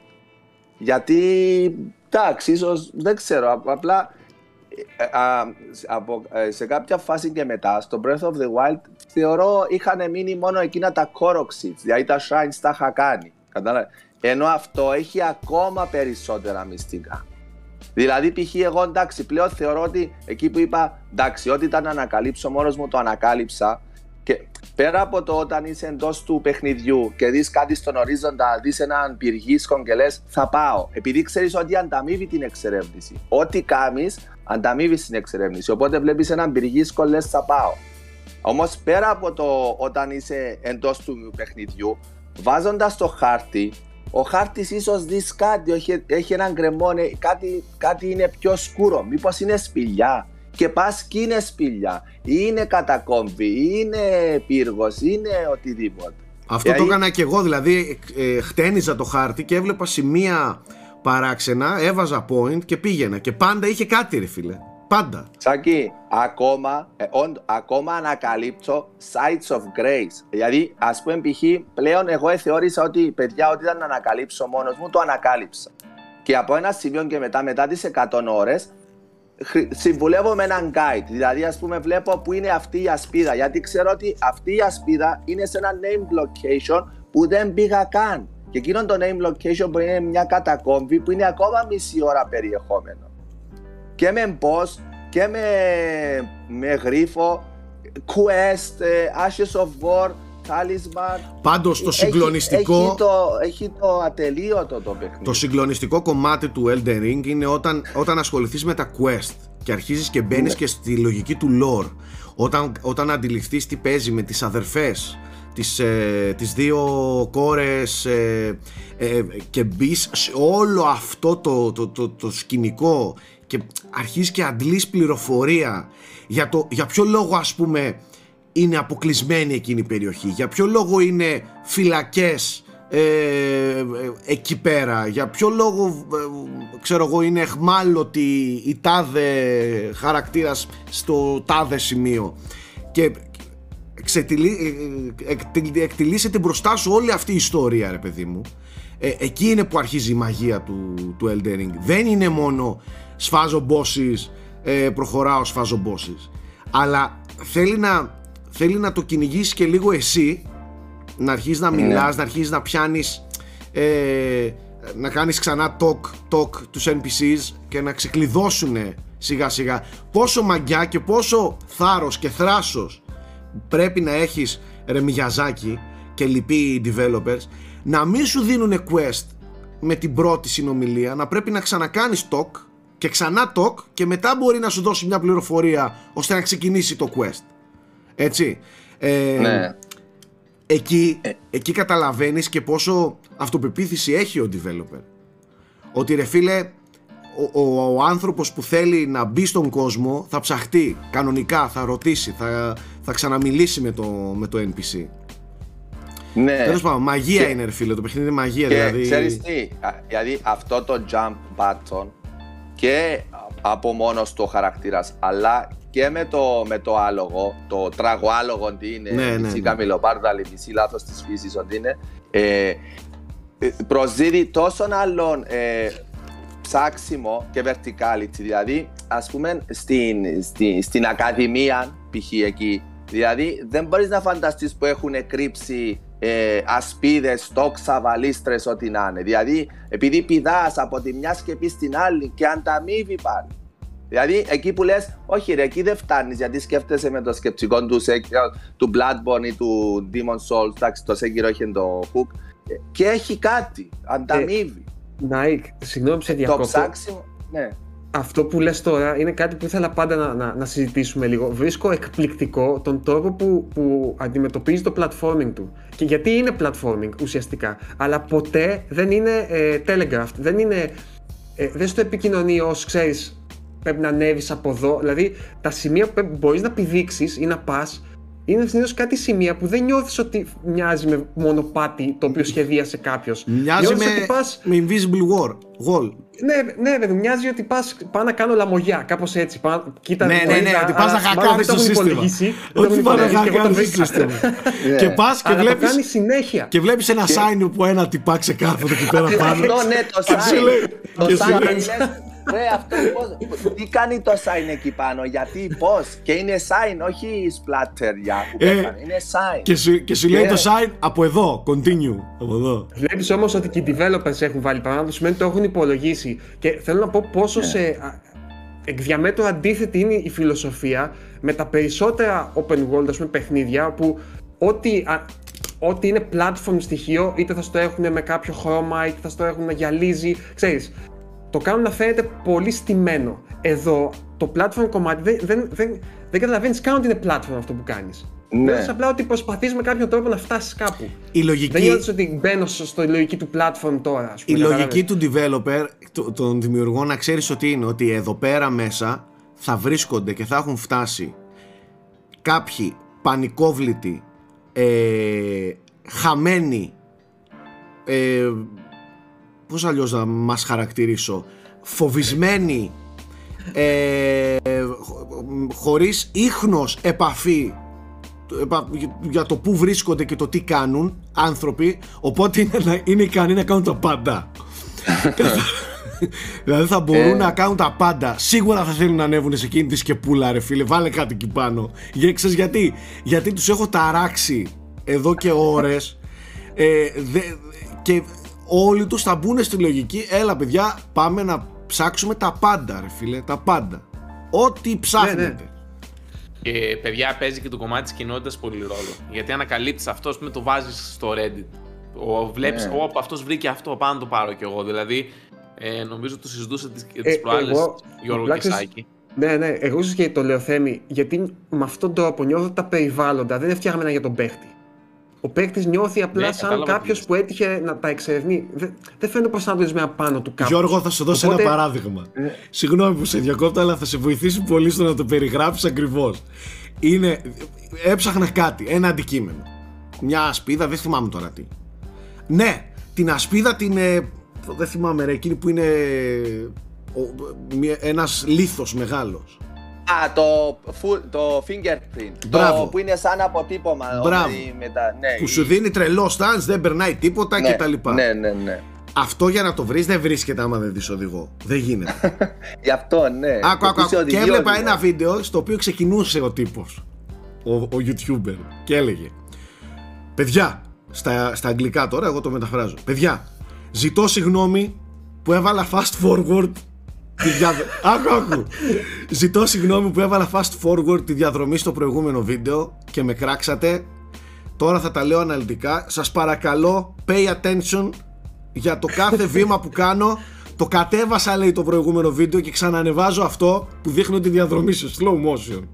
Για να και δει. Ακολουθήστε και την πηξίδα. Και ακολουθήστε την πηξίδα λέει ε, και σας παρακαλώ ε, δείτε προσεκτικά και πατήστε ε, frame by frame τι κάνω ώστε ε, ζητώ συγγνώμη που το έβαλα fast forward αυτός ο καημένος πήγε και έβαλε όλη τη διαδρομή σου λέει έλα εντάξει μπορεί θα καταλάβει ο άλλος αλλά ναι, ναι. είναι έτσι φτιαγμένα όλα που θέλει ένα βηματάκι έτσι και γύρισμα 20% ναι, ναι. ξέρω εγώ. Ναι, δεν είναι πολύ προφανές που, που πρέπει όχι, να Μα ξέρεις τι, σου λέει ότι ξεκινάς από το site of grace, Θέμη, παράδειγμα. Και εσύ λες, έχει τέτοιο site of grace. Ναι, ναι. Αυτό το έπαθα. Δηλαδή πας για μια σπίδα και βρίσκεις site of grace, βρίσκεις name location, βρίσκεις κατακόμβη και βρίσκεις και 5-6 Ευλογία, ευλογία σε αυτούς που ξεκινάνε αυτά τα guides και έχει ανοιχτό το χάρτη, πολύ, πολύ zoom out το χάρτη και αργό zoom εκεί που πάει έτσι και μετά ξεκινάει το βίντεο και την κατεύθυνση έτσι που κάνουνε, που παγώνουν τα βίντεο, δείχνουν, βάζουν βελάκια έτσι λειτουργεί το Elden Ring. έτσι. Αυτό, άμα θα κάνεις guide, θα το κάνεις σωστά. Αυτό επιβεβαιώνει αυτό που λέει ο Γιώργος όμως. Ότι δεν είναι φτιαγμένο με μονοπάτια προφανή. Έτσι. Ναι, εγώ δεν ήθελα να πω αυτό. Γιατί έχει το ατελείο. Εγώ ήθελα απλά ότι είναι και πολύ κοινωνική εμπειρία. Ναι, ναι, άλλο πράγμα αυτό. Ναι, εντάξει, εννοείται. Εδώ και χρόνια είναι. Και το platforming είναι κοινωνική εμπειρία. Εδώ και χρόνια όλα τα souls είναι. πάνω. Έχει λέμε από signs το που πρώτο. τρολάρουν όμως, ε. Δηλαδή δεν Ισχύει. ξέρεις. Ισχύει Έχει αυτό. πολλά signs που τρολάρουν. Γιατί, Αλλά, περίμενε, παιδιά- περίμενε. Είδατε καθόλου, έχετε δει καθόλου το βίντεο, Γιώργο, θα σε κουφάνω τώρα. Ω. Έχετε δει, εδώ και καιρό παίζει ένα meme στο ίντερνετ ότι όλα, ε, ότι είναι invi- ε, μ, κρυφή η Α, ναι, τύχη. με το βίντεο που χτυπάει Ναι, μετά από Πρέπει 20 να το βαράει φορές. 25 φορές. Ναι, ναι, ναι. Και, Και τελικά Ναι, δεν εντάξει. λέγαν ψέματα αυτοί οι τύφοι εκεί κάτω. Πολλοί από αυτούς που γράφανε μπροστά έχει τείχο και, και τρολάραν όλοι ότι Α, μας κορόιδεψε, μας κορόιδεψε, μας κορόιδεψε. Θέλει απλά 25 φορές χτύπημα για να δουλέψει. Ναι. Και λες, Ναι, μα μετά τώρα, ρα, αυτό, τώρα. αυτό είναι μεγάλο τρόλ γιατί τώρα κάποιος θα πάει να τους χτυπήσει όλους χίλιες φορές. Όλους, Ναι, ρε. Μήπως και. Ε, Ναι, ρε, θα υπάρχουν Πρέπει άτομα. να ήταν εξαίρεση, παιδιά. Πρέπει να τους ξέφυγε. Ναι, Φίλε, ναι, μπορεί. φίλε, Αλλά πάντως, Θα σου εγώ πω αυτό που κάτι. θέλω να πω είναι ότι. Plot twist. Τελικά δεν ε, έλεγε ψέματα ο τέτοιος. Σκεφτείτε τους ανθρώπους αυτούς που, που θέλουν να δώσουν κάτι άλλο στο YouTube και να κάνουν guides. Τι, τι, ε, τι, τι βλέπουν. Αυτοί βλέ- στον ύπνο τους βλέπουν. Τι να σου πω τώρα, ρε φίλε. Βλέπουν το λογότυπο στο, μέσα στα μάτια τους. Δεν μπορούν να σταματήσει. Δεν βγαίνει από τα μάτια τους. Καταρχάς, αυτοί δεν είναι φυσιολογικοί άνθρωποι. Είναι άτρο- άνθρωποι σαν τον Nike, να ξέρεις. Δεν είναι Ρε άνθρωποι φίλε, κανονικοί. άκου, άκου, άκου. Θέμη, έχει μερικά παλικάρια, φίλε. ε, ο άλλος κυκλοφόρησε το παιχνίδι Παρασκευή, όχι reviewer, που το είχαν δύο και τρεις εβδομάδες.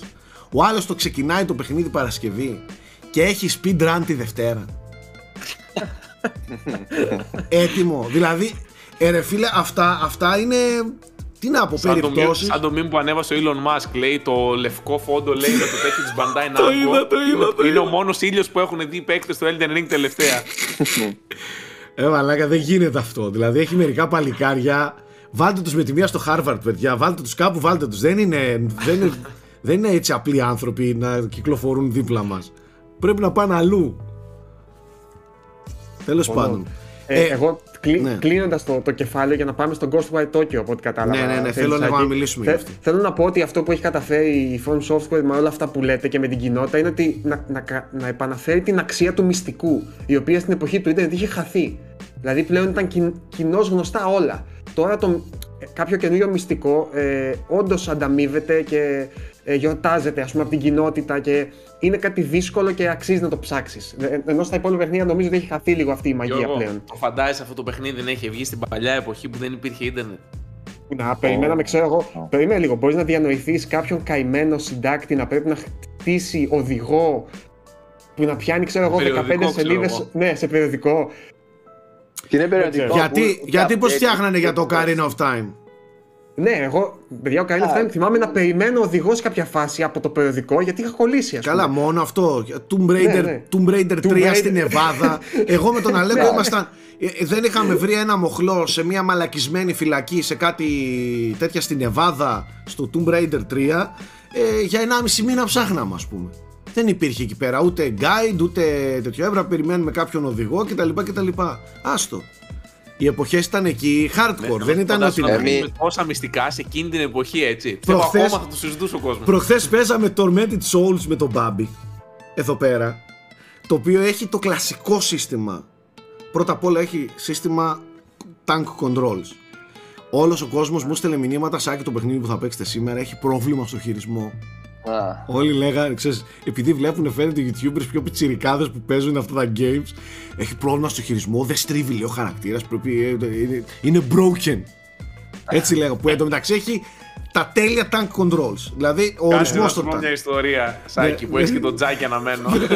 άκου, άκου. Ένα αυτό. Δεύτερο, έχει το κλασικό σύστημα save που σώζεις μόνο σε κάποια δωμάτια και αν έχεις, πώς ήταν τα Resident Evil Inks που είχε, τα μελάνια. Μελάνια Ναι, τώρα ναι. είναι κασέτες ε, tape recorders, ρε παιδί μου. Αν έχεις κασέτα να κάνεις. Ναι.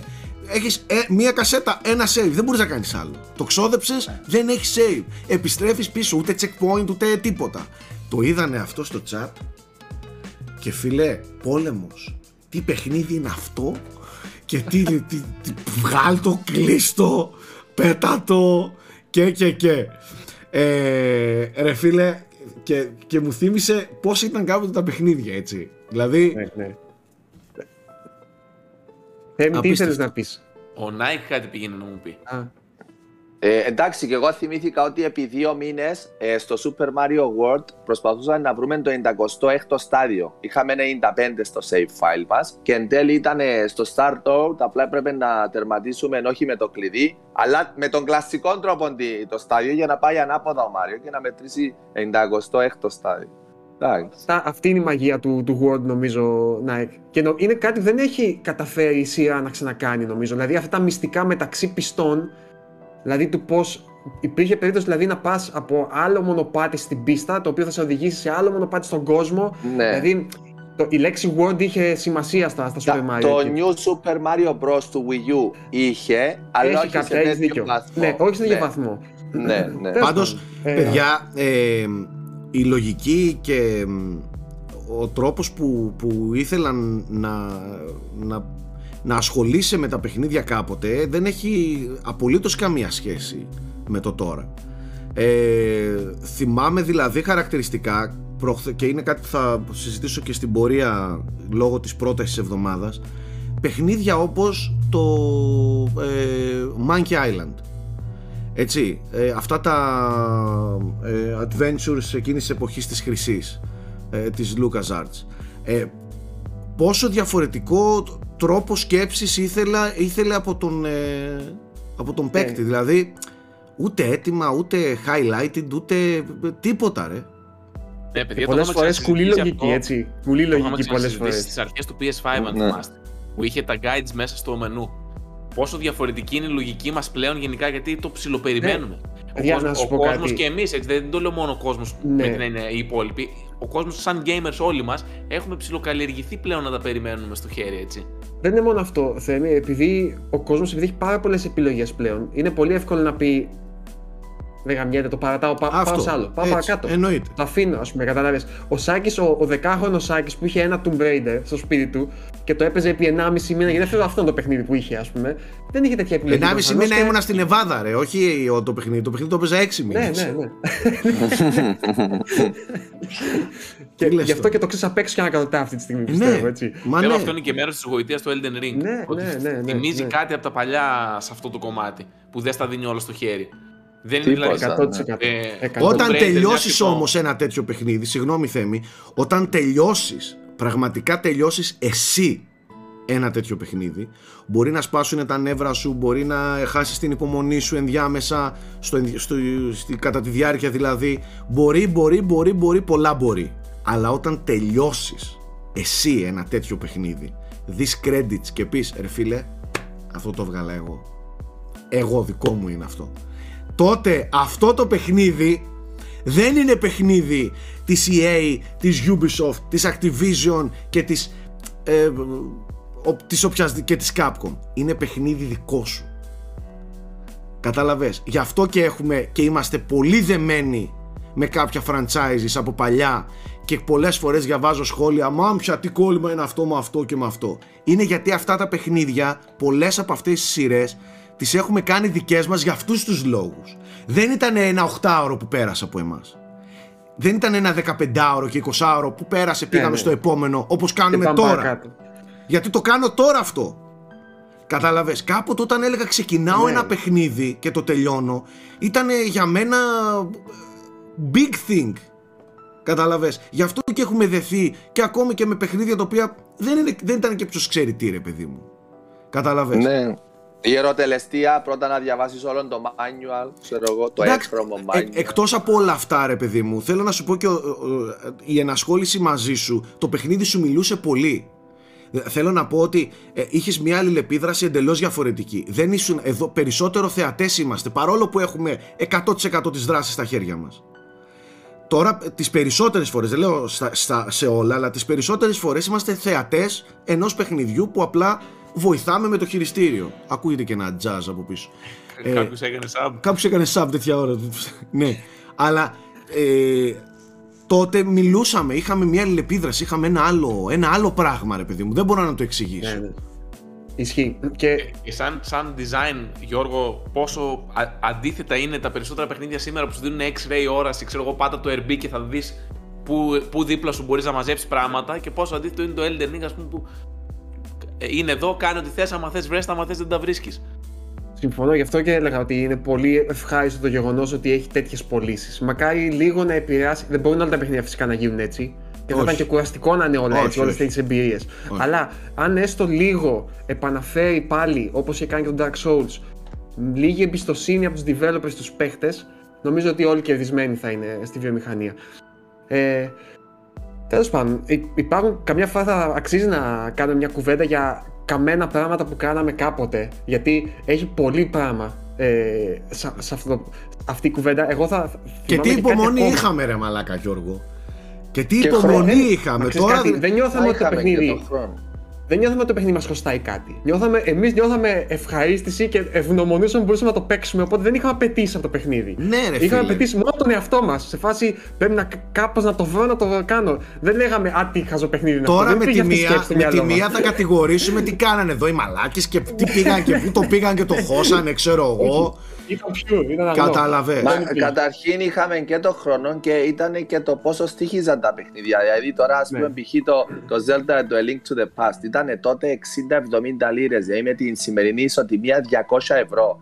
Άντε τώρα πότε θα ξαναμαζέψεις 200 Και η ευρώ ή να πρόσβαση, πάρεις κάτι άλλο. και η πρόσβαση Οπότε- σε ένα μεγάλο κανονικό παιχνίδι δεν ήταν όπως είναι τώρα. Θα μου πεις ε, ε, και τώρα πανάκριβα είναι ναι, αλλά τώρα όπως είδατε και τα λέγαμε έχεις και ένα Game Pass, θα έχεις και ένα, Τώρα έχεις ένα και ένα Game Pass, δώρο, ένα PS Plus και ένα και- δώρο παιχνίδι από το PS Plus, ένα δώρο παιχνίδι από το Epic Game Store, ένα δώρο παιχνίδι από το Steam, μια τρομερή έκπτωση στα 8 ευρώ. Αυτά δεν παίζανε κάποτε. Ε, αυτό, Κατάλαβες; ναι. Κυτρινίζανε τα μαλακισμένα στις βιτρίνες και ακόμα είχαν 25.000 δραχμές. 30.000 δραχμές. Κυτρινίζανε. Σάκη. Χρόνια περνούσαν στις βιτρίνες. τα μαλακισμένα, τα κολόκουτα να πούμε, τα big boxes του, των PCs. Ναι, ναι, Πήγαινες, έβλεπες το, το, το FIFA 98 και τα, κο- τα γράμματα του 98 από κόκκινα γινόντουσαν αχνό ροζ. Ροζ ρε μαλάκα και Ροζ, εκεί. ροζ, ροζ. Έβγαινε το FIFA 99 και το άλλο ακόμα εκεί. 25.000 δραχμές. Άντε χαμίσου σου λέει, να θα ασχολούμαστε μαζί σου. Σου κάνουμε και έκπτωση. Τι είσαι; Πάρ το όπως είναι. Παιχνίδι είναι. Τα πρώτα ε, ε, εξωτικά από τη μάνα μαζικά ήταν τα Platinum, τα PlayStation 1. Ναι, τα μπράβο. Platinum. Ε, ναι, αυτά. Τότε, ναι. Αυτά. 20 λίρες, ας πούμε. Μμ. Ισχύει. Παίρναμε Ε, τέλος demo, demo σε demo παιχνίδια και λέγαμε «Ουα, Demo, ναι.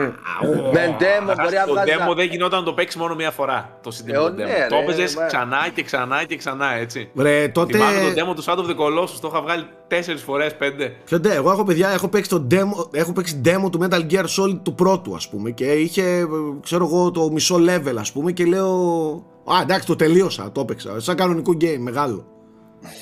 Demo του Tomb Raider 2, στη Βενετία, είχε demo, μα από το PC Master. Είχα παίξει το Ναι, demo ναι, του ναι, και λέω ναι. τι, Ε, τι φάση με τα Επίσης, οντόπρεμα. Όσο ε, έχουν εκλείψει αυτά πλέον. ε, δεν υπάρχει Το demo. πελάτη. Σάκη, ξε, ξέρεις τι άλλο ξεχνάμε πολλές φορές; Ότι δεν ξέραμε αγγλικά επίσης τότε, έτσι. δηλαδή, παίζαμε σ- σ- στην ουσία στα τυφλά. δηλαδή, Κοίταξε παιχνίδια που όμως. είχαν διαλόγους μέσα, ξέρω. Ναι, εγώ. ναι, τώρα ξέρεις τι. Πάλι το ξαναφέρω στην κουβέντα. Monkey Island. Με μία Ε, ναι. αργό Ε, πειρατών καραϊβική που μιλούσαν, ξέρεις, αυτά τα, μια, ένα slang, ένα, ένα άλλο πράγμα ρε παιδί μου, που ούτε καν κανονικά αγγλικά είναι. Εκεί δεν καταλαβαίναμε τίποτα. Σου έλεγε ο άλλος, ξέρω εγώ, τη λύση του γρίφου και, και κοιτούσες έτσι πώς κάνουν τα σκυλιά όταν, όταν δεν καταλαβαίνουν κάτι. ναι. Έτσι ήταν το Απλά, απλά κεφάλι. δοκίμαζες. Απλά Απλά δοκίμαζες. ξέρω. δοκίμασες, ναι. Μακάρι Πόσα να αγγλικά ήταν. έχουμε μάθει από τα παιχνίδια μέσα. Καλά, Το εντάξει. ισχύει 100%. Ε, ναι, εντάξει, Άπειρα. εννοείται. Μα, μακάρι να ήταν αγγλικά. Εμάς στην Κύπρο ε, αρκε, αρκετά παιχνίδια του Super Nintendo ερχόντουσαν γερμανικά. Όχι, ναι, ρε, ναι, φίλε, άντε δεν τώρα, γίνεται αυτό. Ο Από φίλος μου Γερμανία, έπαιζε ναι. το A Link to the Past γερμανικό. Και εκεί του λέγε, ξέρω εγώ, εκεί που του λέει κάπου εκεί στο throne room είναι που πρέπει να σπρώξει το, το πύρανα. Γιατί του χλείπε τι, χρυχάινε πίτε και ξέρω πού να ξέρει τώρα τι. Εντάξει.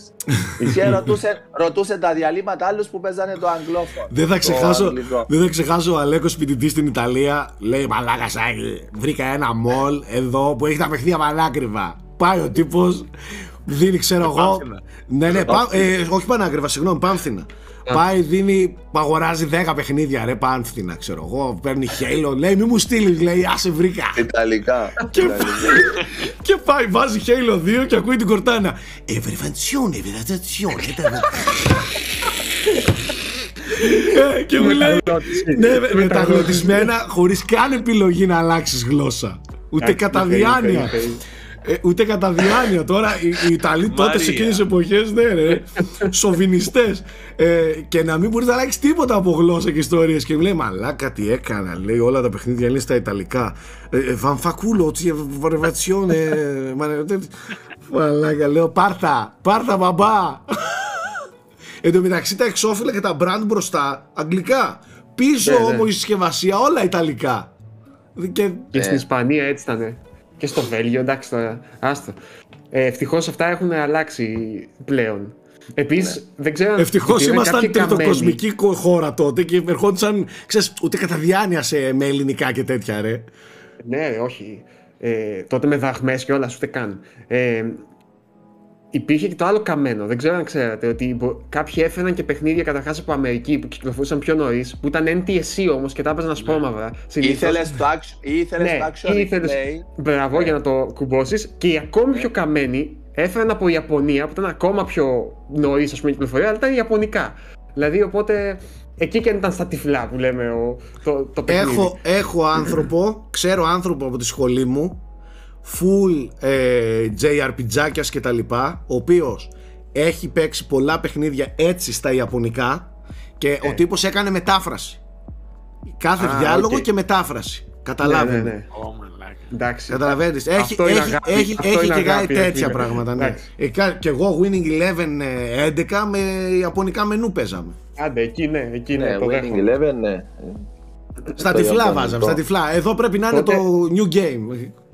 Έχει δίκιο πάντως γιατί τα JRPG ας πούμε, άργησαν να αποκτήσουν κοινό Ναι, που ναι. να δικαιολογεί ας πούμε, τη μεταφοράς. Γιατί επειδή είναι και πολύ text heavy, θέλουν και μεγάλο Όμως υπάρχουν έτσι. Ε, localization. Μόνο η Ιαπωνία. Ναι, ναι, ναι.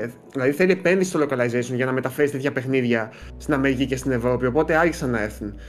Τέλος πάντων, ξεφύγαμε πολύ. Αλλά την κουβέντα δεν, Εντάξει. δεν πειράζει. Μένουμε Ιαπωνία. Ghostwire Tokyo. Το παιχνίδι, ο, δεν θα πω το παιχνίδι του Μικάμι, θα πω το παιχνίδι του, του στούντιο του Μικάμι, γιατί ο, ο Μικάμι δεν πρέπει να έπαιξε πρωταγωνιστικό Όχι. ρόλο στο, Είναι- στη, Ναι. στο development. Από ό,τι καταλαβαίνω, σαν είναι κάτι σαν executive, όχι σαν κάτι, είναι executive producer πλέον ε, στα παιχνίδια ας πούμε, της Tango Gameworks που σημαίνει σαν το Miyamoto το σκέφτομαι, δηλαδή ότι επιβλέπει, δίνει συμβουλές, κατευθύνει μέχρι εκεί όμως. Δεν είναι δηλαδή καθημερινά πάνω από το παιχνίδι ως director όπως ήταν κάποτε. Γέρασε ο Παπούκας, Ε. γέρασε.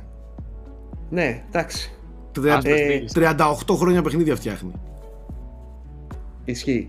Ε, το Ghostwire Tokyo λοιπόν είναι το ακριβώς αντίθετο από όλα αυτά που συζητούσαμε πριν που λέτε για, είναι ένα open world παιχνίδι είναι, διαδραματίζεται στο νυχτερινό μόνο Τόκιο και το ενίοτε βροχερό ε, και είναι δυστυχώς σαν δομή ακριβώς όλα αυτά που νομίζω ότι ο περισσότερος κόσμος έχει λίγο κουραστεί να τα, να τα παίζει δηλαδή ε, ανοίγεις περιοχές πηγαίνοντας σε towers εδώ είναι το gates λέγονται σου ξεκλειδώνει κάποια εικονίδια, τα εικονίδια είναι τα σημεία ενδιαφέροντος, πας κάνεις τις αποστολές και πας παρακάτω. Δηλαδή είναι αυτό το που λέμε ένα checklist ο χάρτης και πας και τσεκπληρώνεις σιγά σιγά.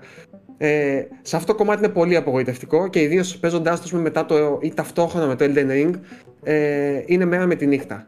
Δηλαδή δεν σε αφήνει να εμπλακείς ιδιαίτερα στο κομμάτι της εξερεύνησης. Το άλλο μεγάλο κακό που νομίζω ότι έχει είναι το σύστημα μάχης του. Όχι κακό, αδύναμο απλά. Δηλαδή δεν εξελίσσεται όσο θα μπορούσε, μένει λίγο στάσιμο μετά από ένα σημείο, το παιχνίδι δεν έχει και ιδιαίτερη ποικιλία στους εχθρούς, οπότε νιώθεις μετά από τις 10-12 ώρες ότι παίζεις τις ίδιες μάχες ξανά και ξανά και ξανά και ξανά γίνεται λίγο κουραστικό και δεν είναι ότι έχει και κάποια τρομερή αίσθηση όταν μάχεσαι, οπότε εγώ προσπαθούσα μετά από ένα σημείο όσο να μπορώ να τις αποφεύγω. Ό,τι μπορούσα να αποφύγω από μάχες το έκανα. Απ' την άλλη τώρα, είναι ένα παιχνίδι που έχει αρκετά πράγματα να δώσει και, και πιστεύω ότι παρότι πήγε άπατο τώρα και νομίζω ότι θα πάει γενικότερα άπατο γιατί ζούμε σε μια εποχή που το απλά καλό δεν αρκεί για να ξεχωρίσει σε, σε τόσες επιλογές που Έμα υπάρχουν. συζήτησης η αλήθεια είναι δεν πολύ ακούγεται. Ναι, Εκεί που δεν- κυκλοφόρησε τώρα, εντάξει. Ναι, ναι. Ε, ωστόσο, πιστεύω ότι με τον καιρό που θα χαμηλώσει η τιμή του και θα το παίξει και λίγο περισσότερος κόσμος, ε, θα δείτε που θα αρχίσει να ακούγεται λίγο παραπάνω και είμαι σίγουρος ότι κάποια στιγμή θα επανεκτιμηθεί αυτό το παιχνίδι. Γιατί έχει κάποια πράγματα τα οποία είναι πολύ ιδιαίτερα, πολύ καλοφτιαγμένα ε, και, και μοναδικά. Δηλαδή, ο τρόπος που έχει φτιαχτεί το Τόκιο, παιδιά, για κάποιον ας πούμε, που θα ήθελε να πάει να επισκεφτεί το Τόκιο είναι ευλογία, ξέρω εγώ. Είναι τόσο αληθοφανής η πόλη και δεν είναι, είναι έχουν μια αληθοφάνεια όλα. Δηλαδή, ακόμα και η κλίμακα, το να περιηγήσει, επειδή είναι και πρώτου προσώπου, το να περιηγήσει μέσα αυτό στα, στα περιβάλλοντα, στα σοκάκια, στα στενά. Τα έχει neon μια lights αίσθηση- να σε βαράνε στα μάτια. Ναι, με, με τις, πιν- με τις ε, φωτεινές πινακίδες, με τα, ξέρεις, με τα μικρά μπαράκια, με τα μικρά μαγαζάκια, τα, τα, τα μικρά σούπερ μάρκετ που έχουν. Έχει μια αίσθηση πως, πολύ αυθεντική. Βγάζει μια αίσθηση χώρου ας πούμε και τόπου που είναι σαν να είσαι σε μια πόλη όντως. Δεν έχω ξαναδεί τέτοια, τέτοιο ρεαλισμό, όχι με την έννοια της 100% ίδιο πράγμα ας πούμε, ε, αντιγραφής του χώρου, αλλά η αίσθηση του να περπατάς είναι παρόμοια με το να περπατάς σε μια κανονική πόλη. Δηλαδή, και επειδή στο παιχνίδι αυτό που συμβαίνει είναι ότι ξαφνικά εξαφανίζεται όλος ο πληθυσμός, δεν ξέρω αν έχετε δει καθόλου το Leftovers, τη σειρά. Έχω Το δει. οποίο- ξε- Το έχεις αναφέρει πάλι στο παρελθόν ε, για κάποιο Ναι, άλλο. Το έχεις αναφέρει. Και, και σε, σε αυτή τη σειρά πάλι ξαφνικά η- ένα ποσοστό του πληθυσμού εξαφανίζεται. Απλά από τη γη. Μμμ. Εκεί που όλα κινητάνε ομαλά εξαφανίζονται. ρε. Ε, Το ίδιο συμβαίνει και εδώ. Οπότε το Τόκιο που πας και εξερευνείς, όλα είναι σαν να τα έχουν αφήσει στη μέση. Δηλαδή ακούς μουσική από μαγαζιά ακόμα να παίζει, ε, τα σκυλάκια, τα κατοικίδια είναι ακόμα παρατημένα στο δρόμο από αυτούς που τα έκαναν βόλτα ας πούμε. Οπότε έχει μία αίσθηση όχι μόνο μοναχική, έτσι, αυτό το, το στοιχειωμένο, το, το παλιωμοδίτικο στοιχειωμένο, ρε παιδί μου, ξέρεις, αυτό που λέγαμε το spooky, τι θα γινόταν Το άμα ιαπωνικός. εξαφανιζόντουσαν όλοι. Ναι, ναι. Και επειδή πολλές από τις αποστολές του είναι να πηγαίνεις σε σπίτια ε, και να βλέπεις και, και μέσα στα περιβάλλοντα, τα οποία είναι πάλι πάρα πολύ ρεαλιστικά, ε, νιώθεις πραγματικά ότι περιηγήσει και εξερευνείς ένα κομμάτι κουλτούρας και ένα κομμάτι πόλης ε, στη- σε μια δεδομένη χρονική στιγμή, ας πούμε. Οπότε μου έκανε πάρα πολύ θετική εντύπωση και έχει και κάποια πολύ ωραία side quest, το οποίο νομίζω ότι είναι το, το πιο καλό κομμάτι όλου του παιχνιδιού, καλύτερο από, από τη βασική ιστορία, ε, και σε κάνει να χάνεσαι όντως μέσα στην πόλη και στο περιβάλλον. Και, και ξεκινάει από το Κέντο, που είναι οι ουρανοξύστες και τα, αυτές οι γνωστές εικόνες του Τόκιο με τα νέων φώτα κτλ.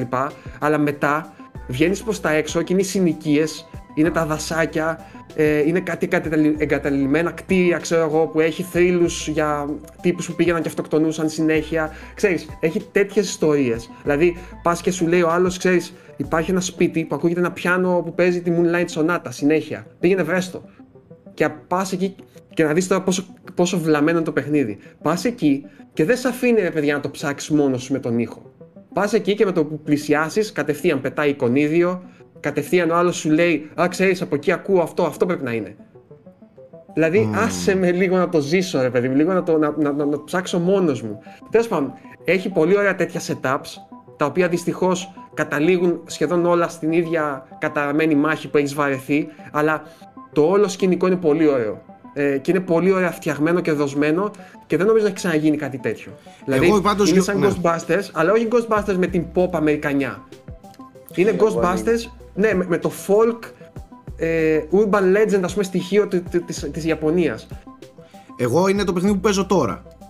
Ε, δεν, σαν έχω, εκεί- δεν έχω παίξει πολύ, δεν έχω παίξει πολύ, αλλά όπως σου είπα και στα, στα PMs που ανταλλάξαμε, εμένα μου βγάζει μια παράξενη φρεσκάδα αυτό το παιχνίδι. Δηλαδή νιώθω ότι παίζω κάτι πολύ ιδιαίτερο, κάτι πολύ ξεχωριστό. Δεν μοιάζει με τίποτα άλλο από αυτά που, έχουμε παίξει, που έχω παίξει. Δεν έχω μπει ακόμα στο mood αυτό που λες του open world για να δω αυτή την επανάληψη. τέλειο. Έτσι. Αλλά οι, οι πρώτες ε, μια-δυο ώρες ας πούμε σεναριακά ο τρόπος που σε, που σε παρουσιάζει στους μηχανισμούς ο, ο τρόπος που χαρακτηρίζει κάποια ε, πράγματα και καταστάσεις είναι πολύ πολύ πολύ ιδιαίτερος ρε παιδί μου και Ισχύει. για μένα πολύ ελκυστικό το, το πρώτο δίωρο ε, ε, μου άρεσε πάρα πολύ το ότι κρατάει το ιαπωνικό στοιχείο σε όλους τους τομείς Ναι. κρατάει Μπράβο. τα voiceovers στα ιαπωνικά άμα θες τα αλλάζεις αλλά το by default είναι τα Ναι, το ιαπωνικά default είναι Ιαπωνικά. Και είναι πολύ καλή. Είναι πολύ καλή. πάρα πολύ καλή μου αρέσει πολύ το ότι δίνει πολύ μεγάλη έμφαση στο, και στο σενάριο ρε παιδί μου στο δράμα, στο λίγο horror Ε, μου θύμισε λίγο control σε Ιαπωνικό στην Ναι, αρχή. Μπράβο, μπράβο 100% Σάκη ε, από, το, από το στόμα με το πήρες. Και ήθελα Ναι. να το πω και στο review και το ξέχασα. Α, και από τα αντικείμενα που ψηλό παίζουν και τα λοιπά, Ναι, ναι, ναι, από άλλες ναι, ναι, ναι. διαστάσεις και καλά. Μου μοιάζει θύμισε, πολύ μου σε αυτό το θύμισε κομμάτι. μια Ιαπωνική remedy, ρε παιδί μου, προσέγγιση απόλυτο δίκιο, έχεις στο, πολύ εύστοχο. στο στοιχείο αυτό.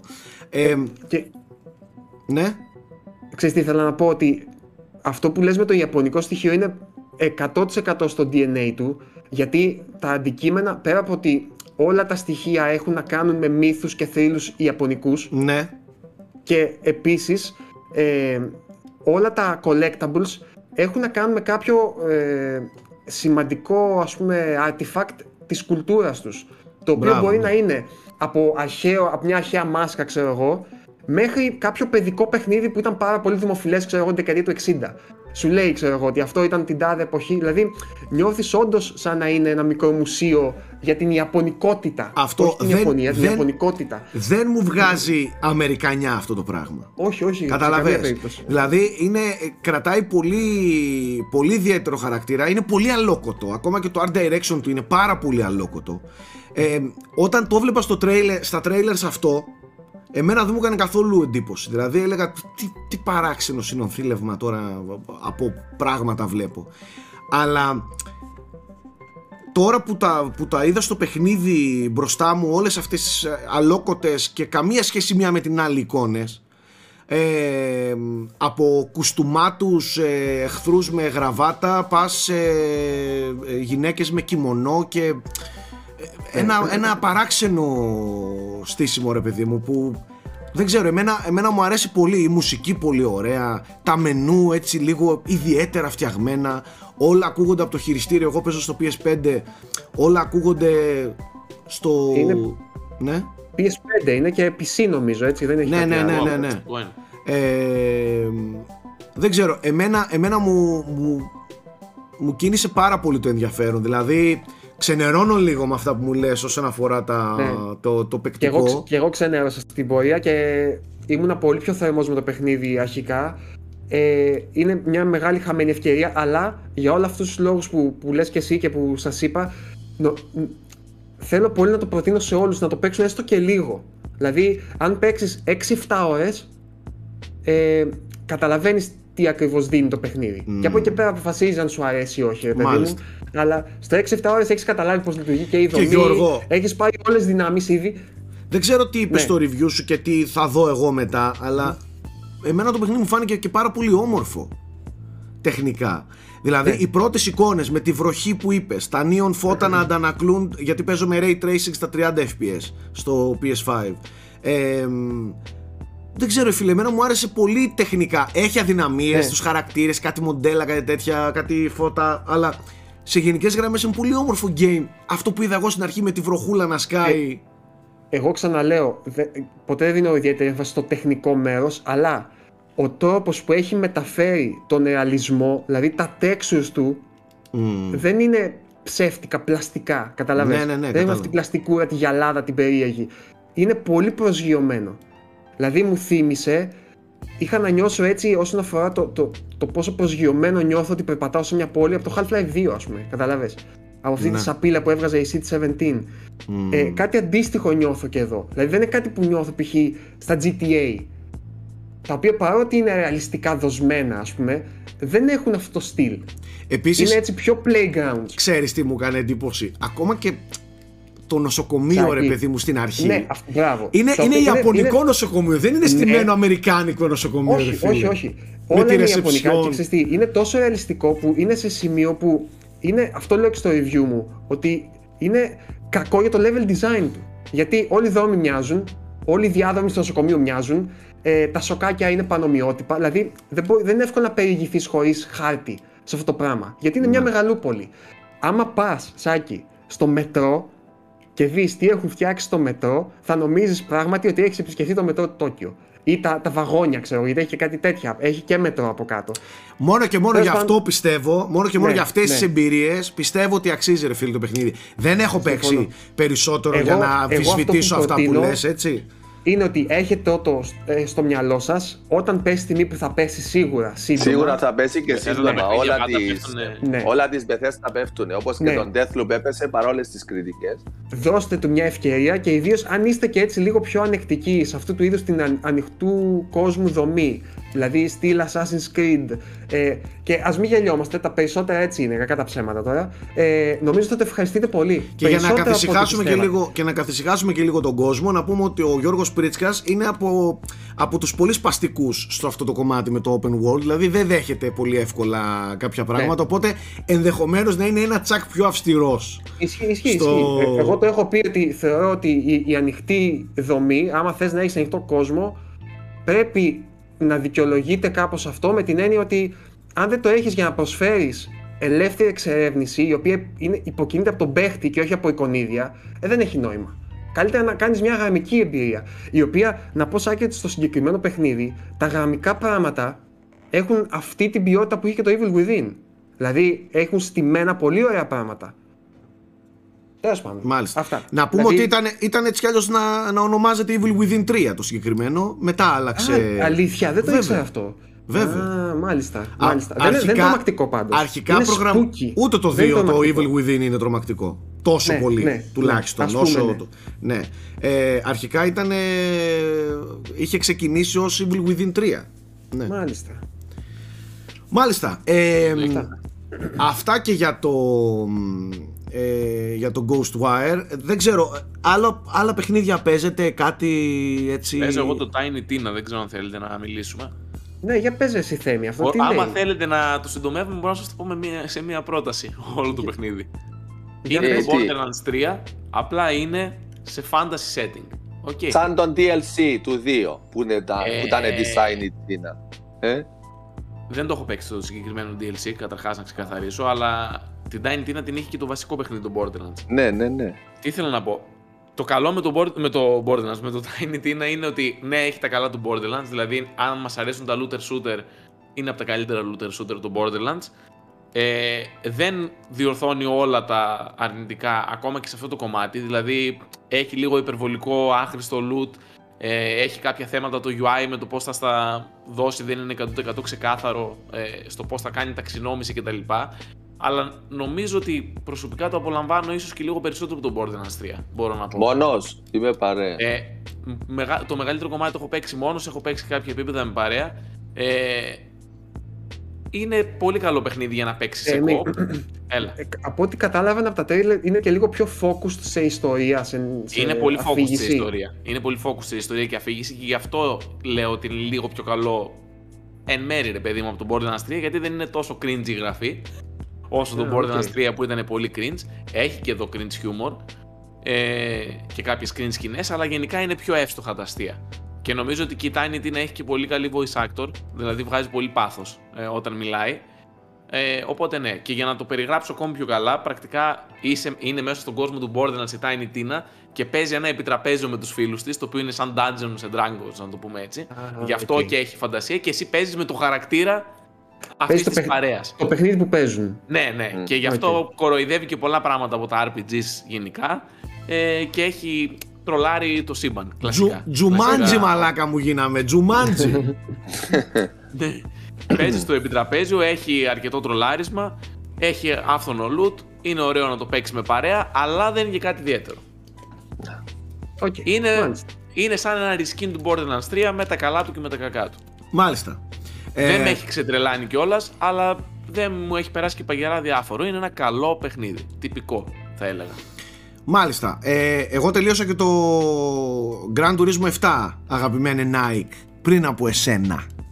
Ε, Εγώ μου δεν είχε- το αγγίζω. Γιατί δεν το αγγίζεις, Γιατί ε, κόλωσες Είναι με... always online. Ο- Γιατί, Όχι το γιατί δεν always το αγγίζεις; online. Γιατί δεν το Α- αγγίζεις, αυτά- Φλόρε; Ε, Φλόρε; Γιατί; Γιατί αυτές οι τακτικές περί microtransactions και μου που οθούν Συμφωνώ, ο τρόπος συμφωνώ, που βέβαια. κοστολογήσανε τα, τα, να τα βάλουν εκεί που ξέρουν. Αυτά δεν υπήρχαν τα όμως. ανέρεσαν. Τα Forza ανέρεσαν. Horizon 5, ούτε microtransactions ούτε τίποτα εκεί. Άκου όμως, άκου όμως, το παιχνίδι είναι εκπληκτικό. Το ξέρω. Ναι, είναι εκπληκτικό. ξέρω, Ειδικά αλλά- τα τελευταία, τα Κάτσε. τελευταία levels, Τα τελευταία φτιάξεις. δηλαδή του, Το του ξέρω main. και το καφέ, το ξέρω, το ξέρω, αλλά δεν, δεν, δεν, με κάτι που δεν συμφωνώ δεν... ε, Ναι, το- βρε εντάξει, πουλάκι μου. Το έχω, το έχω αγορασμένο, αλλά δεν το ξεκινάω. Στο Πολύ χάλι που είναι τιμώρησες τώρα. μετά. ε, Το εντάξει, τιμώρησες, ήτανε του πώς γάμεις τη τιμώρησες μάνα. μετά, ρε. ρε, Nike. Πώς το Ε, σκότωσες το έτσι το παίζεις- παιχνίδι; Το παίζεις σκληρός και το Πώς- αγόρασες όμως. Πώς το κατέστρεψες έτσι το, το development; το- τα 25 χρόνια έχω όλη τη συλλογή, αλλά κοίταξε, δεν σημαίνει ότι. Τότε προς πώς το παρόν δεν τιμωρείς; Άκου, άκου. Νάικ, δεν θέλω να σε στεναχωρήσω, αλλά χαίστηκα να το παίξεις. Αυτό που τους νοιάζει είναι ότι το Εννοείται, ρε, αγόρασες. εντάξει, Κοίταξε. ο- ε, ε, ε, Κάτσε να του καταστρέψει ότι το, αυτό που έχει στο μυαλό του. Χαίστηκα να το έπαιξες. Τους ενδιαφέρει αν έδωσες τα και εγώ το 79. λέω, τι Ούτε έγινε. καν 79. Ξέρεις τι, 99 σε- ευρώ σε- έδωσες. Αμέ. 99 αρχή- ευρώ έδωσες. ξεκινήσει- Ε, στην αρχή είχε ξεκινήσει καλά και μετά ρίξανε, Έτσι είναι, ρίξανε έτσι τα είναι. reward Έτσι είναι. για Αυτές, να, να αυτές είναι οθήσουν άθλιες ακόμη κινήσεις. περισσότερο στα, στο Microsoft. Αυτό σου είπα πριν ότι αυτό δεν υπήρχε εξ αρχής. Λίγο μετά Ακριβώς. τα κάνανε, τον νερφάρανε Απλά, τα bonus. ναι. Ναι, εγώ θα το ξεκινούσα μετά το Elden Ring, αλλά έτσι όπως κάνανε... Διόρθωσαν ρε και μετά- έδωσαν και λεφτά στην κοινότητα. Επανόρθω, γιατί- για το ναι, Crackdown. ναι, σου δώσανε ένα εκατομμύριο εάν το είχες ξεκινήσει. Ναι, εντάξει, οκ. Εντάξει. Τα έχουνε, θα τα κάνουν, θα τα Το- πασάρουν όλα.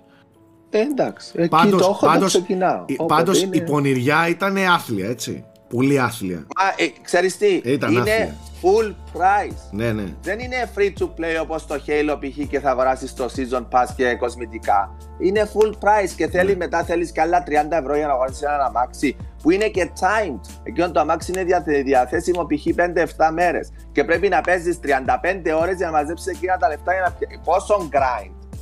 Πόσο. Όχι, κοίτα, Α, εγώ, ναι. εγώ δεν ασχολήθηκα καν έτσι. Το... Απλά το τελείωσα το game. Δεν πήγα σε... να μαζέψω exotic cars και ιστορίες.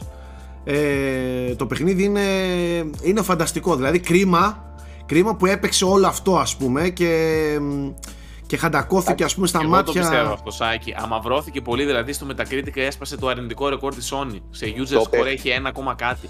Το παιχνίδι θα είναι αυτό το παιχνίδι της Sony. Είναι το κρίμα Racing γιατί για ακόμη το- 3-4 χρόνια. Θα φτιάξει. Θυμάστε πως ήταν και τον Gran Turismo Sport και έφτιαξε στην πορεία. Μα δεν έχει Το κάτι έχω. να φτιάξει σε αυτό το κομμάτι. Δεν έχει τόσο να φτιάξει. Να, Δεν έχει καμία να φτιάξει σχέση με κάτι. Το sport παιχνίδι που είναι έχει πολύ βγει. έτοιμο. Ίσως πολλά Ίσως- πράγματα. Ίσως αλλάξουν πάλι το reward σύστημα. Μα το αλλάξανε σου λέω. Το έχουν διορθώσει. Ναι, εντάξει. Σε, σε Εγώ κάποιο πάλι- βαθμό το έχουν διορθώσει. Είναι Τώρα δεν κρίμα ξέρω. δηλαδή ένα τέτοιο παιχνίδι που είναι τέτοιες ποιότητες να συνδέεται τώρα. Την πάτησαν, ναι. Δεν λέει, δεν λέει Μα, κανείς ε, ότι ε, μόνοι τους το έκαναν. Μόνοι τους έβαλαν τα χέρια τους και έβγαλαν τα μάτια τους. Απλά είναι κρίμα γιατί το υπόλοιπο συμφωνώ με το Σάκη. είναι- Ολόκληρο είναι Forza φοβερό, είναι Horizon, φοβερό. ολόκληρο Forza Horizon 5 με 700 αυτοκίνητα και δεν σου έχει να αγοράσεις με πραγματικά λεφτά in-game credits για να πάνε να αγοράσεις ένα αμάξι. Στο δίνει και τζάμπα από το Game Pass. Και αυτό. Η Microsoft έχει φράγκα, παιδιά, το έχουμε πει αυτό. Συνδρομή θέλουν. Κάντε συνδρομή στο Game Pass.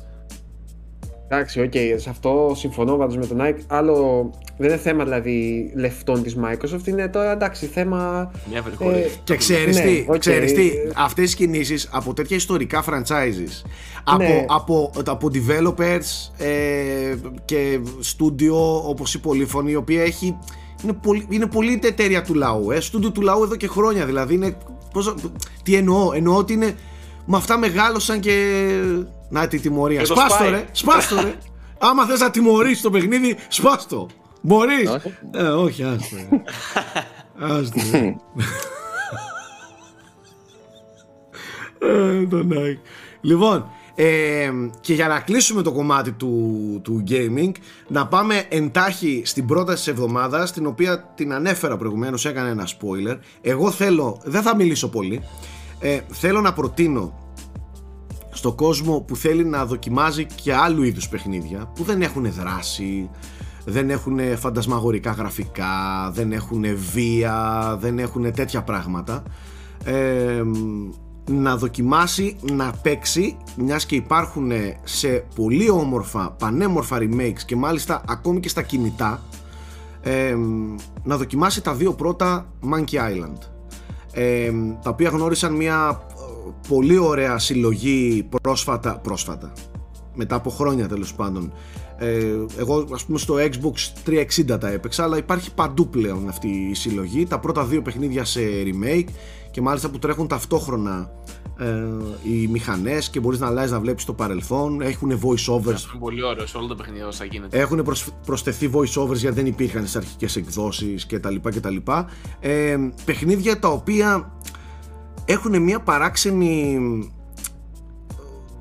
μελαγχολία και ένα μαύρο χιούμορ ε, πολύ καυτηριάζει ρε παιδί μου κάποιες ε, καταστάσεις και επειδή έτυχε πρόσφατα να ξαναδώ λίγες ώρες από ένα τέτοιο παιχνίδι ε, θέλω να πω ότι ακόμα και τότε ρε εσύ Γιώργο ακόμα και σήμερα πόσο επίκαιρα είναι τα σχόλια που έκαναν τότε έτσι Ε, εγώ το, το είπα και προχθές στον Κώστα που μου σχολίασε στο, για τις καλύτερες εισαγωγές που κάναμε για το Game Jazz και το ανέφερες σαν τέτοιο. Εγώ θέλω να τα ξαναπέξω αυτά τα παιχνίδια. Σαν, δηλαδή τώρα που το λες, πρέπει κάπως να το φροντίσω κι εγώ. Γιώργο, δεν θα έχω φαντάζεσαι- ξαναπαίξει ως μεγάλος. δεν φαντάζεσαι πόσο, πόσο επίκαιρο και πόσο καυστικό είναι το σχόλιο τους που τότε δεν το πιάναμε Ναι, αυτό λέω, δεν πιάναμε. Ναι. Εμείς Έτσι. τότε επικεντρωνόμαστε στη λίγο γελιότητα χαζομάρα που είχαν, ξέρεις, και ακόμα, γελούσαμε. ας πούμε. ακόμα και τα, τα, τα, τα, τα αθώα σεξουαλικά υπονοούμενα ε, τότε δεν τα πιάναμε εμείς Καταλαβες Αθώα τώρα ναι. μιλάμε όχι κάτι ε, πιο άσχημο Αλλά τέλος πάντων Πανέξυπνα παιχνίδια ε, δεν θα ξεχάσω την ατάκα που είχε το The Curse of Monkey Island ένα από τα καλύτερα παιχνίδια όλων των εποχών από τα αγαπημένα μου παιχνίδια που λατρεύω, πεθαίνω, λιώνω ε, που είχε έξω στην, ε, στη συσκευασία την ατάκα που έλεγε τι είναι πιο κοφτερό το ξίφος σου ή το μυαλό σου και, και είχε απόλυτο δίκιο ας πούμε αυτή, αυτό το σλόγκαν έξω από το κουτί γιατί ε, είναι παιχνίδια που ζητούν από το μυαλό σου να, να τρέξει να σκεφτεί να, να βάλει τη λογική πολλές φορές να Ξέρεις λειτουργήσει ποιο- ξέρεις ποιο είναι το Εκείνη η ωραίο, Σάκη; μονομαχία με τις μπιχτές. Ναι, ναι, ναι, ναι, ναι, ναι, τρομερό. εντάξει, με τα χαστούκια και τα γάντια λες εσύ Ε, εμένα ξέρει Ναι, τι μου ναι. αρέσει. Δεν σου ζητάει απλά να, μπεις, να, σκε... να βάλεις λογική να δουλεύεις. Σου ζητάει να προσπαθήσεις να μπεις στη δική τους λογική που είναι συνήθως λίγο γελία. ρε ναι, παιδί ναι, μου. ναι, ναι, ναι, Δηλαδή, ναι, ναι, ναι. ε, ε, έχει μια πλάκα να, να, να σκεφτείς λίγο αντισυμβατικά. Δηλαδή, τι θα έκανε αυτός ο γελίος χαρακτήρας σε αυτό το γελίο κόσμο, ξέρω εγώ, για να λύσει το πρόβλημα. Ναι. Δηλαδή έχει όμως και μια game, όχι game logic, έχει μια πραγματική λογική που σου λέει ρε παιδί μου ότι θες να κόψεις κάτι, Ναι, πρέπει να ναι, πάρεις ένα ναι. ψαλίδι για να το κόψεις. Δεν Ναι. χρειάζεται να σκεφτείς κάτι άλλο ας πούμε. Και Ναι, προφανώς. είχες δει ένα ψαλίδι ξέρω εγώ στο τάδε σαλούν. Ε, πήγαινε πάρ' του και μάλλον θα το κόψεις με εκείνο. Ε, τέλος πάντων, φανταστικές ιστορίες, φανταστικό κοινωνικοπολιτικό σχόλιο χωρίς να το παρατραβάει, μαύρο χιούμορ εκπληκτικό και εν τέλει σου δημιουργεί μια, έτσι, μια μελαγχολία αλλά γλυκιά μελαγχολία. Ε, τα προτείνω ανεπιφύλακτα όλα τα Monkey Island, τουλάχιστον τα τρία πρώτα, ένα, δύο και τρία.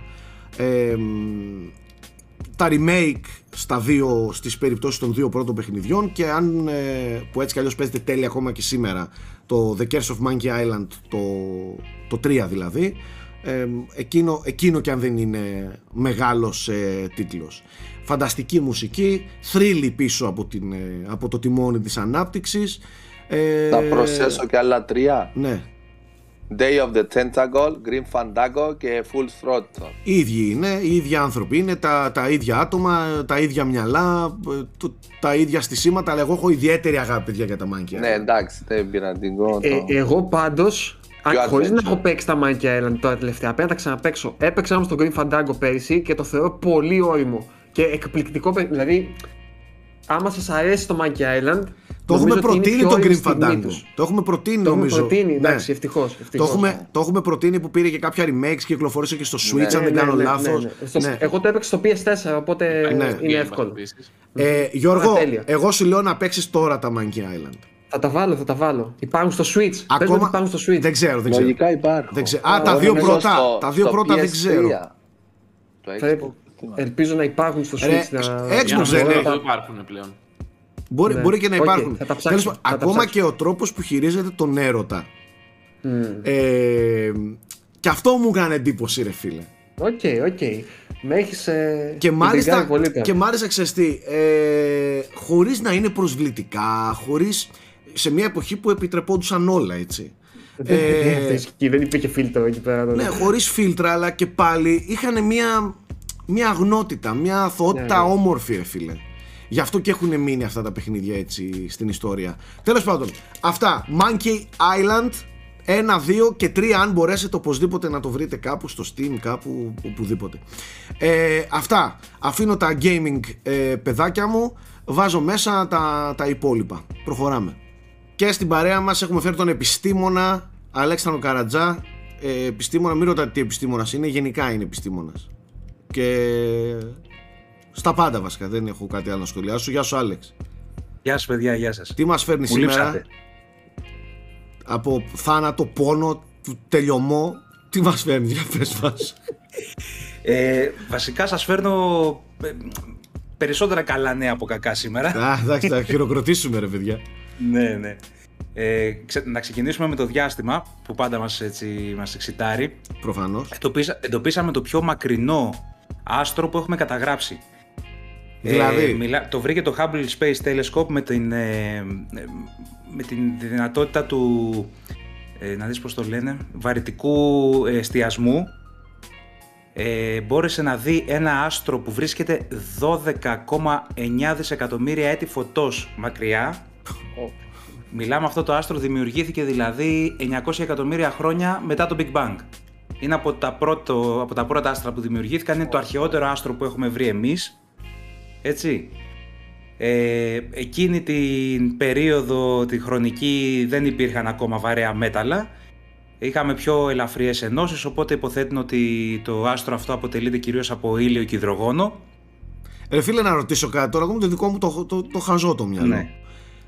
Πώς το ανακαλύπτουν αυτό; Δηλαδή, πο- το, το βλέπει αυτό το... το βλέπει το... Φωτογραφίζει το Hubble τον ορίζοντα, έτσι, το, το σύμπαν, αυτό που βλέπει, ζουμάρουνε, το συγκεκριμένο σου λέω επειδή είναι τόσο μακριά μπόρεσε να γίνει μόνο με τον βαρυτικό εστιασμό που είναι πρακτικά μη- ένας, ένα, μια συστάδα γαλαξιών πιο κοντινή σε εμάς πέρασε ας πούμε έτσι από μπροστά από το οπτικό πεδίο του Hubble και στα άκρα της δημιουργήθηκε ένα πράγμα σαν μεγεθυντικός φακός που μας έδειχνε το πίσω.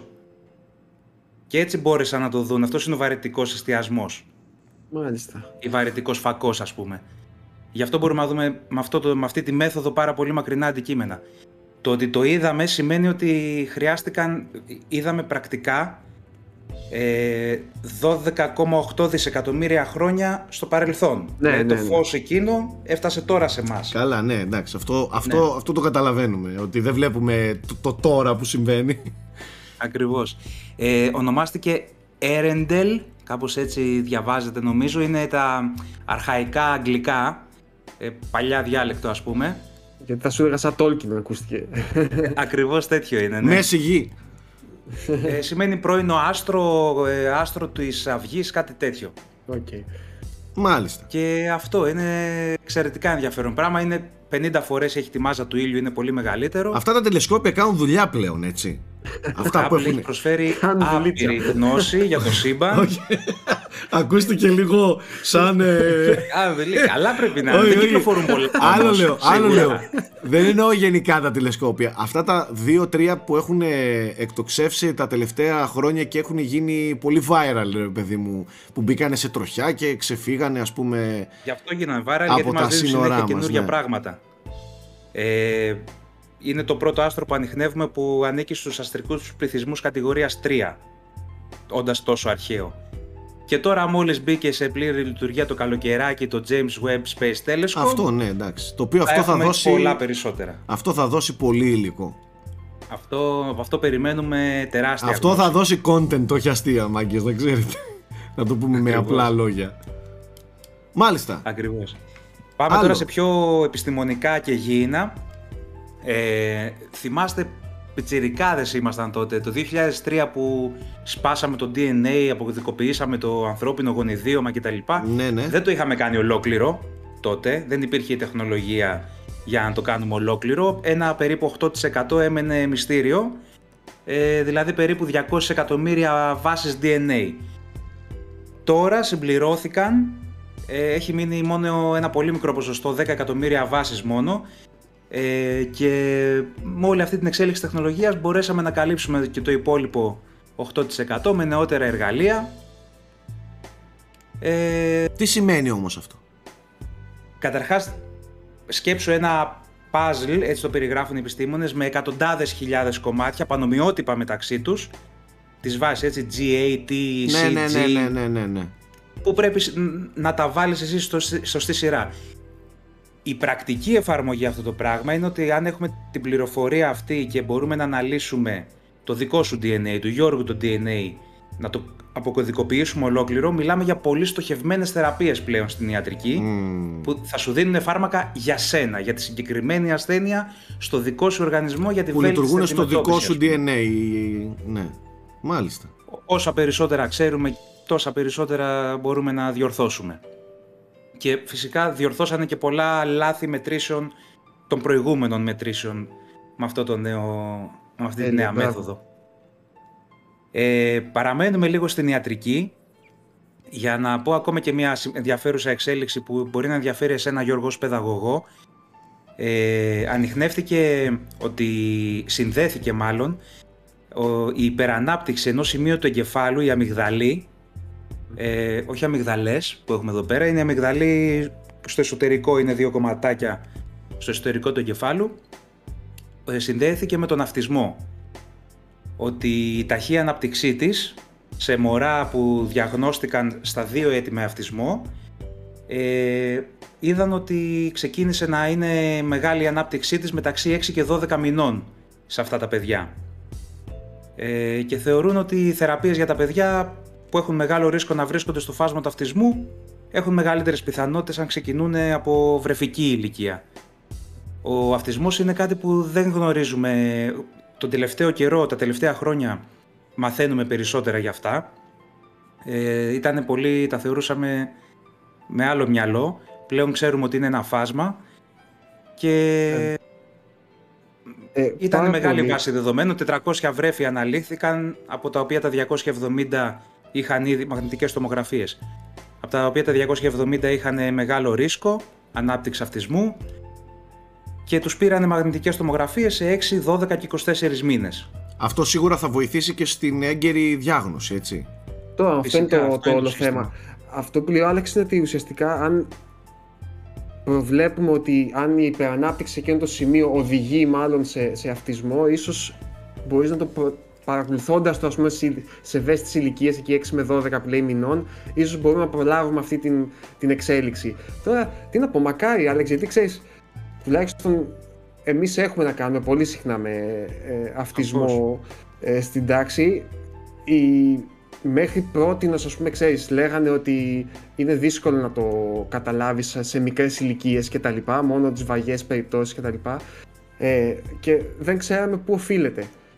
Κάτι το οποίο πάλι στα παλιότερα χρόνια είχε δημιουργήσει πολύ μεγάλα θέματα σε οικογένειες και τα λοιπά από, τι να πω τώρα, από χαζούς γιατρούς και χαζούς παιδαγωγούς ενδεχομένως Ακόμα που... υπάρχει το στίγμα Ναι, και προσπαθεί ο ρίχνουν κόσμος να φταίξιμο το στους απαλλα- γονείς απαλλαγεί. ή σε οτιδήποτε άλλο, ρε παιδί μου, και ξέρεις, δημιουργούν ενοχικούς γονείς και γενικά δημιουργούν προβλήματα. Οπότε μακάρι να βρεθεί σύντομα μια τέτοια λύση για να ε, Όλοι οι έχουν γονείς μια πιο αρνούνται, σο- όχι το παιδί μου δεν έχει πρόβλημα, δεν, δεν πάνε να το Άστο. Ω, κοιτάξουν, καλά, να το εντάξει. βελτιώσουν. Άστο. Άστο. Ε, και εγώ θα πω κάτι που δεν ξέρω αν διευκρινίζεται στο άρθρο τέτοιο, ότι δεν είναι πρόβλημα, δεν, δεν, δεν είναι κάποιο πρόβλημα ουσιαστικά ο αυτισμός. Έτσι είναι απλά ένας διαφορετικός τρόπος που λειτουργεί ο εγκέφαλος και Και το μόνο πολλές πρόβλημα φορές σε εισαγωγικά εξωτερικεύεται είναι με ότι κάποιες επειδή λειτουργεί συμπεριφορές. διαφορετικά, Έτσι δεν είναι. ε, δημιουργεί ναι, προ- ένα θέμα ενδεχομένως στην ενσωμάτωση στην κοινωνική, ας πούμε, κατάλαβες. Δηλαδή στο να Ναι. προσαρμοστεί στα δικά μας φυσιολογικά πάλι σε εισαγωγικά δεδομένα. Έτσι. Οπότε γι' αυτό το φάσμα του αυτισμού είναι πολύ μεγάλο ε, και από εκεί και πέρα όμως δεν είναι κάποια πάθηση, ας πούμε, δεν είναι κάποια αρρώστια, ξέρω εγώ. Είναι Όχι, απλά ένας και είναι κάτι που διαφορετικό ακόμα τρόπος. ερευνάται. Μπράβο. Και μακάρι, όπως λες και εσύ, αφού έχει ξεκινήσει μια πιο σοβαρή έρευνα, επιτέλους, ε, μακάρι να έχουμε σύντομα αποτελέσματα. Ναι, ο σκοπός είναι να επικεντρωθούν στις ε, προσυμπτωματικές αντιμετωπίσεις, οι Ναι. οποίες Μα, μα εκεί έχουν μπορεί νόημα να βελτιώσει τις οπτικές και αισθητηριακές επεξεργασίες στα μωρά πριν καν εμφανιστούν συμπτώματα. Μπράβο. Για, γιατί στα μετά έχουμε ήδη αρκετές εξελίξεις. Δηλαδή, ε, πλέον κάποιο παιδί, αν ας πούμε, όπως λες και εσύ, είναι σημαντικό οι γονείς αρχικά να το αποδεχτούν, έτσι, ότι έχει ένα ότι είναι στο φάσμα, ας πούμε, και να το ψάξουν. Αν Να δουλευτεί πάνε ένα να παιδί από το μικρό, ζητήσουν βοήθεια από γιατρό, Ναι, να δούνε ναι. μια εξέταση δεν βλάπτει. αν, αν δουλευτεί από μικρό, είναι πλέον είναι πολύ λειτουργικά τα παιδιά αυτά σε κοινωνικό επίπεδο και σε προσωπικό, έτσι, που είναι, το, που είναι πολύ σημαντικό. Οπότε, ναι, είναι πολύ σημαντικό να βρούμε πλέον το πριν τι γίνεται και πού οφείλεται και τι συμβαίνει ακριβώς στο κεφάλι τους, έτσι. Αυτό, ε, αυτό παι- ε, παιδιά έχει εξέλιξη, δηλαδή μπορεί μια ε, κατάσταση με παιδί με αυτισμό ε, να χειροτερέψει, να γίνει πιο, πιο έντονη ε, να γίνει πιο έντονος, έντονος ο αυτισμός του. Μπορεί να πατηθεί φρένο στην ανάπτυξη και στην εξέλιξη. Υπάρχει θεραπεία. πε- γίνεται, γίνεται κάποια φαρμακευτική αγωγή δεν, δεν καταλαβαίνω πώς θα, πώς θα μπορούσε πέρα από το να, ε, να μάθουμε περισσότερα και να ενσωματωθούν όσο δυνατόν ε, σε αυτό όπως λες εσύ εντός εισαγωγικών φυσιολογικό τρόπο ε, δεν, δεν γνωρίζω δηλαδή. Υπάρχουν θεραπείες για τον αυτισμό. Πώς μπορεί να βοηθηθεί ένας γονιός ο οποίος μαθαίνει ότι στους έξι μήνες ότι το παιδί του ανήκει στο φάσμα; Κοίταξε, θεραπεία δεν υπάρχει ακριβώς με την έννοια ότι παίρνεις ένα φάρμακο Και γίνεσαι καλά. φτιάχνει. Ναι. Ναι. Ε, υπάρχουν, ε, ας πούμε, εγώ είχα παιδί στο σχολείο μου πέρυσι, το οποίο Ναι. ήταν πολύ βαγιά περίπτωση. Ε, έπαιρνε κάτι σαν ε, ηρεμιστικό κάτι, δηλαδή, δηλαδή κάπως σαν να είχε μια μικρή καταστολή. Οκ. Αλλά τώρα το παιδί αυτό που λες, αν γίνει να επιδεινωθεί ο αυτισμός, από τη δική μου εμπειρία, έτσι, χωρίς να μιλάω σαν επιστήμονας τώρα, έτσι, ως από αυτά που έχουν δει τα μάτια μου. Τα παιδιά που δεν δουλεύονται, όσο μεγαλώνουν και επειδή οι απαιτήσεις που έχει που έχεις από έναν άνθρωπο όσο μεγαλώνει είναι πιο αυστηρές. Δηλαδή τα πλαίσια στα οποία πρέπει να λειτουργήσει είναι πιο συγκεκριμένα. Ναι, ναι, ναι. Δεν έχεις το- Προφανώς. Ε, αυτό ε, επιδεινώνει κάπως τη συμπεριφορά του, γιατί τους αγχώνει πολύ όταν δεν μπορούν να τα απεξέλθουν, οπότε δεν ξέρεις ακριβώς πώς θα αντιδράσει ε, το παιδί. Οπότε νομίζω ότι ε, το καλύτερο που έχει να κάνει κάποιος που έχει ένα παιδί ας πούμε, αυτισμό είναι να το, να το δουλέψει ε, από μικρό και τι θα πει να το δουλέψει; Σημαίνει ότι με τη βοήθεια ειδικών να, μα- να καταλάβει πώς λειτουργεί ο εγκεφαλός του και να προσπαθήσει ουσιαστικά να τον βοηθήσει να προσαρμοστεί σε πιο στα δικά μας δεδομένα ας πούμε, ή να βοηθήσει εμάς να προσαρμοστούμε σε αυτόν. Νομίζω ότι Κατάλαβες, αυτό, για- αυτό για- είναι και πιο, Για να μην έχει πηγές άγχους. και πιο σημαντικό. Ε, Ναι. Ότι το, ένα από τα ε, προβλήματα, και αυτό είναι πρόβλημα, ε, είναι η, η αντιμετώπιση ε, των τριγύρω σε, προς άτομα που έχουν ε, αυτισμό. Δηλαδή εκεί και αν δεν είναι το πρόβλημα, αν μπορούσαμε να είχαμε περισσότερες γνώσεις, ε, ειδικά άνθρωποι σαν και σένα, σε θέσεις σαν και σένα, έτσι, που αντιμετωπίζουν παιδιά και νέους ε, καθημερινά, ε, όλων των ειδών. Ε, εκεί νομίζω ότι θα, θα βοηθούσε πολύ στο να, να μάθουμε τι σημαίνει αυτισμός, πώς ε, συμπεριφερόμαστε και πώς μπορούμε ρε παιδί μου να βοηθήσουμε μια τέτοια κατάσταση.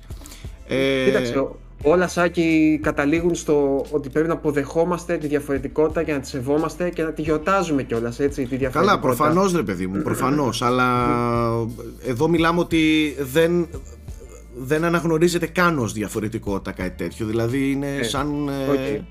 Δυστυχώς υπάρχει μεγάλη άγνοια στο θέμα. Ναι, είναι, είναι τέρμα άγνοια. Οι γονείς πολλές φορές, ε, κι εγώ σε επαρχία ζούμε. Αν ακούσεις ότι κάποιος είναι αυτιστικός, τελείωσε. Τε- Αυτιστικό, μπέζει, ας πούμε. Δεν γίνεται. Είναι με τη μία, Έρχεται μπαίνει στο σε, μια, μυαλό σου μία μπαίνει σε μια κατηγορία. άλλη κατηγορία ανθρώπων και που είναι, ναι, άστο, χα- τε- τελειώσαμε, ας πούμε, ναι. Κάτι το οποίο προφανώς και δεν ισχύει και η, η επιστήμη έρχεται και βοηθάει λίγο στο Ναι, να το και- καταλάβουν, και, ας και πούμε. ξαναλέω τώρα, εγώ μπορεί να με κάθε επιφύλαξη αυτά που λέω έτσι, γιατί εγώ τελευταία φορά που είχα όντως ήμουν σε παράλληλη στήριξη και είχα παιδάκι με αυτισμό, στο φάσμα του αυτισμού, ας πούμε, που σκέψου ότι ακόμα εμείς τότε, για να φανταστείς πόσο γρήγορα προοδεύουν αυτά, ε, το λέγαμε, εγώ δηλαδή είχα ένα που λέγαμε ότι είχε σύνδρομο Asperger, το οποίο έχει καταργηθεί πλέον. Το Έτσι. καταργήθηκε πρόσφατα, Ναι, ναι. το οποίο και πολύ καλώς καταργήθηκε, γιατί εγώ μετά διάβασα ας πούμε, από πού- από πού προερχόταν κτλ. Το οποίο ήταν από έναν ναζί γιατρό που έκανε πειράματα σε, σε παιδιά αντίστοιχα κτλ. Οκ. Ε, ναι. Οπότε πλέον λέμε στο, ότι είναι στο φάσμα του αυτισμού. Αυτό το φάσμα έχει πολύ μεγάλο εύρος. Εύρος και ε, προφανώς και ναι, πολλών ειδών περιπτώσεις έτσι από Μπράβο και Έχει ουσιαστικά. το, κυμαίνεται από μια δυσκολία στην κοινωνικότητα του παιδιου μια απλή δυσκολία στην κοινωνικότητα του παιδιού, μέχρι να μην μπορεί να επικοινωνήσει καθόλου με το περιβάλλον του, να είναι εντελώς χαμένο. Έχει διάφορα. Είναι ένα τεράστιο φάσμα με διάφορες ε, συνθήκες. Ναι. Εμείς αυτό που λέμε είναι αν είναι ας πούμε χαμηλής, μεσαίας ή υψηλής λειτουργικότητας ε, αυτά τα παιδιά. Μπράβο. Αλλά Αυτό δεν ξέρω και δεν ξέρω αν μπορείτε εσείς να μου απαντήσετε. Προφανώς κάποιοι πιο ειδικοί θα μας απαντούσαν. Εάν μπορεί να εξελιχθεί και να, από, από ελαφριές περιπτώσεις να εξελιχθούν ε, σε χειρότερες περιπτώσεις ε, αν δεν αντιδράσουν οι υπόλοιποι τριγύρω του. Αυτό εννοώ. Αυτό δεν γνωρίζω. Δηλαδή ένας Εγώ- που είναι, ε, πώς τους είπες, ε, μεσαία κατηγορία θα μείνει για πάντα στη μεσαία κατηγορία ή αν δεν βοηθηθεί θα περάσει και στις επόμενες; απλά κοίταξε τώρα, αυτές οι κατηγορίες είναι πολύ ρευστέ. Καλά, προφανώς, Δεν- ναι. ναι, Και δηλαδή, δεν είναι έτσι ε, τόσο απλές νομίζω. Ενδεχομένως μεσαία κατηγορία για ένα πρωτάκι να μην είναι αρκετή αν, αν μείνει στάσιμο το παιδί στο ίδιο ε, ύφος πούμε και Ναι, ναι, ναι. Συμπεριφορών στην πρώτη γυμνασίου. Ναι, ναι, κατάλαβα, Καταλάβες. κατάλαβα τι λες. Γιατί όπως Οπότε, είπες αλλάζουν νομίζω και είναι- οι συνθήκες, Ναι. οι τριγύρω συνθήκες, η πίεση, οι υποχρεώσεις, όλα αυτά. Ε, Η οριμότητα που απαιτείται ας πούμε και η προσαρμογή όσο μεγαλώνει είναι διαφορετική, έτσι, λογικό Μμμ. είναι. Ε, οπότε εγώ πιστεύω σίγουρα και επειδή το έχω δει με τα μάτια μου, έτσι, σίγουρα βελτιώνονται τα παιδιά όταν δουλεύονται πάνω σε αυτό. Σίγουρα. Μάλιστα. Θα. Και από Πάρα τα πολύ αισιόδοξα ενδιαφέρον. νέα να σας φέρω λίγο καταστροφή και θάνατο, Ε, θα ναι, ρε, πεθάνετε ναι. όλοι. Εννοείται, εννοείται. Αυτό, Όχι, αυτό είναι που μας όντως, έλειπε από την κουβέντα. γιατί για πρώτη φορά ανοιχνεύτηκαν μικροπλαστικά στο αίμα. Ε, στην έρευνα που έγινε βρέθηκαν κατά μέσο όρο 1,6 μικρογραμμάρια πλαστικών για κάθε μιλιλίτρο αίματος, με την υψηλότερη συγκέντρωση να είναι 7 μικρογραμμάρια. Δεν μπορούμε να έχουμε μεγαλύτερη ακρίβεια λόγω των μεθόδων ανάλυσης και της τεχνολογίας που δεν υπάρχει ακόμα. Ε, το τι σημαίνουν αυτά δεν ξέρουμε. Δεν ξέρουμε αν... Αυτή θα ε, ήταν η ερώτησή το- μου. Δηλαδή το ότι έχω λίγο πλαστικό μέσα μου και τι έγινε. ας πούμε. ναι, δεν ξέρουμε αν Εγώ είμαι. το πλαστικό είναι ρευστό στο πλάσμα του αίματος, δεν ξέρουμε αν δεσμεύεται από τα ε, λευκά αιμοσφαίρια. Ε, σε κάθε περίπτωση στο δείγμα ήταν ε, από τα 22, ε, σ- από 22 υγιείς ενήλικες που πάρθηκε, οι 17 είχαν ε, πλαστικό, οπότε οι πιθανότητες είναι η μισή τουλάχιστον από εμάς να έχουμε. Φαίνεται Ε, με το έχουν, μέρος. γίνει, έχουν γίνει μόνο ε, έρευνες σε, σε ζώα και έχουν δείξει μερικές ανησυχητικές επιπτώσεις. Σε ανθρώπους δεν έχουν γίνει έρευνες ακόμα για να δούμε ποιες είναι οι χημικές ή και οι φυσικές επιπτώσεις των πλαστικών στα κύτταρα. Ε, οπότε δεν μπορούμε να εξάγουμε ασφαλή συμπεράσματα. Σε κάθε περίπτωση όμως τα μωρά και τα νεαρά παιδιά είναι πιο ευαίσθητα στην έκθεση στα χημικά και στα μικρά σωματίδια. Οπότε αυτό είναι κάτι εξαιρετικά ανησυχητικό. Χρειάζεται σε κάθε περίπτωση περισσότερη έρευνα, έτσι, γιατί δεν μας βλέπω καλά. Γενικά μην τρώτε πλαστικά, παιδιά δεν κάνει καλό ας πούμε. Δεν μπορείς να τα αποφύγεις, δεν γίνεται, έχουν εισχωρήσει από το βαθύτερο τομέα της θάλασσας μέχρι το πιο ψηλό βουνό. Υπάρχουν παντού, στην έχω Ανταρκτική. Δει, έχω δει πρόσφατα ένα σχετικό ντοκιμαντέρ, όχι για το αίμα και τα λοιπά, αλλά το, το που έχει βρεθεί πλαστικό ας πούμε. Σε όλες μας τις τροφές, ακόμα και σε λαχανικά ας πούμε, βρίσκανε πλαστικό μέσα. Παντού. Ψάρια, λαχανικά, στο έδαφος, στο χώμα, στον αέρα είναι, γίνεται πλέον μικροπλαστικά, έτσι μιλάμε ναι, για το εξαιρετικά- μικροπλαστικό. Τώρα δεν μιλάμε για κομματάκια πλαστικό που Όχι, στο όχι. μυαλό μας έχουμε. Έχουν εισχωρήσει πλέον στην τροφική αλυσίδα και αυτό το ξέρουμε εδώ και χρόνια. Απλά τώρα ανοιχνεύτηκαν και στο ανθρώπινο αίμα επίσημα με έρευνα.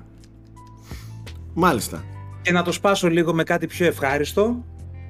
Ε, είμαστε πολύ κοντά σε ένα αντρικό αντισυλληπτικό χάπι. Εργαστηρια, εργαστηριακές δοκιμές που έγιναν σε ποντίκια ε, έδειξαν ότι είναι 99% απο- αποτελεσματικό στην αποφυγή εγκυμοσύνης και το σημαντικότερο χωρίς παρενέργειες. Οι προσπάθειες για ένα αντρικό αντισυλληπτικό χάπι ξεκινάνε από πολύ νωρίς, αν δεν κάνω λάθος από τη δεκαετία του 60. Ωστόσο πάντα βασίζονταν σε ορμόνες ε, από όσο ξέρω δοκιμάζανε την, ε, να μειώσουν τη τεστοστερόνη και φυσικά αυτό είχαν, ε, υπήρχαν επιπτώσεις στην υγεία, καρδιαγγειακά, ε, κατάθλιψη, χίλια δυο προβλήματα. Τώρα αυτή η νέα μέθοδος ε, περιορίζει τον ε, αριθμό των σπερματοζωαρίων και υπόσχεται πως δεν έχει επιπτώσεις και ε, φαίνεται πολλά υποσχόμενο και γι' αυτό θα προχωρήσει και μια κλινική δοκιμή σε ανθρώπους ψηλοάμεσα και ίσως τα επόμενα πέντε χρόνια να έχουμε Κυκλοφορία κάποια αποτελέσματα. κανονική, ε. Και να σημειώσω και ότι σε νεότερες έρευνες που έχουν γίνει, οι άντρες είναι πολύ θετικοί στο να χρησιμοποιήσουν και αυτοί το αντισυλληπτικό χάπι. Μάλιστα. Τι ωραία. Τι παράξενα πράγματα μας φέρνεις δεκαρατζέ κάθε φορά, απίστευτο. Θες ένα παράξενο τώρα που είμαι εδώ; Ναι, ρίξε με ένα τελευταίο έτσι γρήγορο, έτσι να με κουφάνεις να πούμε.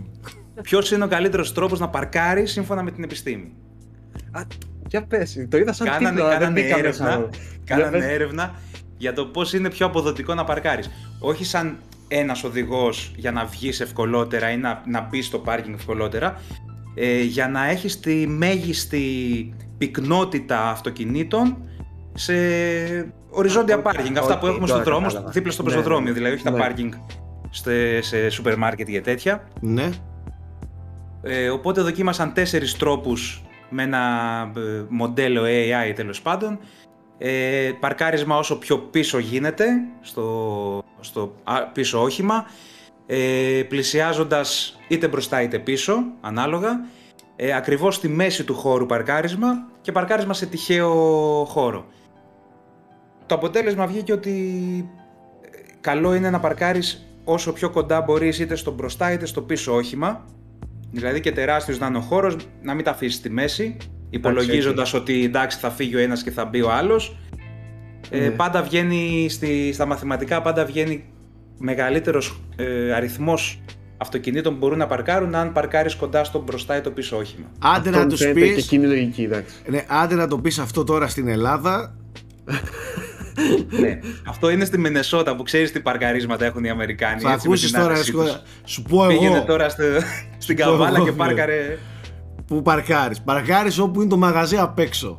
Ε, αυτό είναι το καλύτερο παρκάρισμα. διπλός. Διπλός, τριπλός, τετραπλός αν χρειάζεται για στον άλλο να γορνάρει. Αλάρμ και ο Άγιος ο Θεός. Λοιπόν, ε, ωραία, Άλεξ, ευχαριστούμε φιλαράκι. Έγινε παιδιά, τα λέμε. Προχωράμε στις Bye bye. ταινίες. Και με αυτά και με αυτά μείναμε τα δυο μας, αγαπητέ. Γιατί είχαμε ε, αναποδιά με το, με το PC του Αντώνη από την Αγγλία. Έχουμε τον Γκούλι που είναι αναποδιά ο ίδιος του. Συνολικά δεν, είναι- δεν το έχει. Ε, σήμερα δεν μπόρεσε, δεν κατάφερε τέλος πάντων. Και έχουμε μείνει τα δυο μας πάλι στη Σήμερα μπορούμε να κράξουμε ό,τι θέλεις. Μπορούμε να πούμε ό,τι γουστάρεις, να σχολιάσουμε ό,τι θες, σαν να είμαστε οι δυο μας. Το έχουμε κάνει πάρα πολλές φορές. Ε, πάμε Ναι. λίγο να μιλήσουμε. Ε, Ναι, τι, πες μου. ναι, να, να βγάλουμε τις υποχρεώσεις, πάμε και μετά θα, Ωραία. θα ελευθερωθούμε. οι, οι, οι υποχρεώσεις λένε Oscars.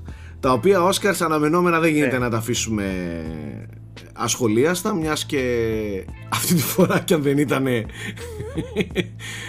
πώς το λένε θεαματικά δυστυχώς για, για μη ε, σχετικούς με ταινίες ε, και νικητές ε, Για τους λόγους λάθος λόγους. για τους πολύ λάθος ε, λόγους. Δεν θα μπούμε τώρα στη λογική να σχολιάσουμε κάτι το οποίο εδώ και μία εβδομάδα παίζει non-stop παντού σε όποια πέτρα και αν σηκώσεις από κάτω ε, και αναμενόμενα γιατί εντάξει δεν ήταν και λίγο αυτό που έγινε και μάλιστα είχε και συνέχεια.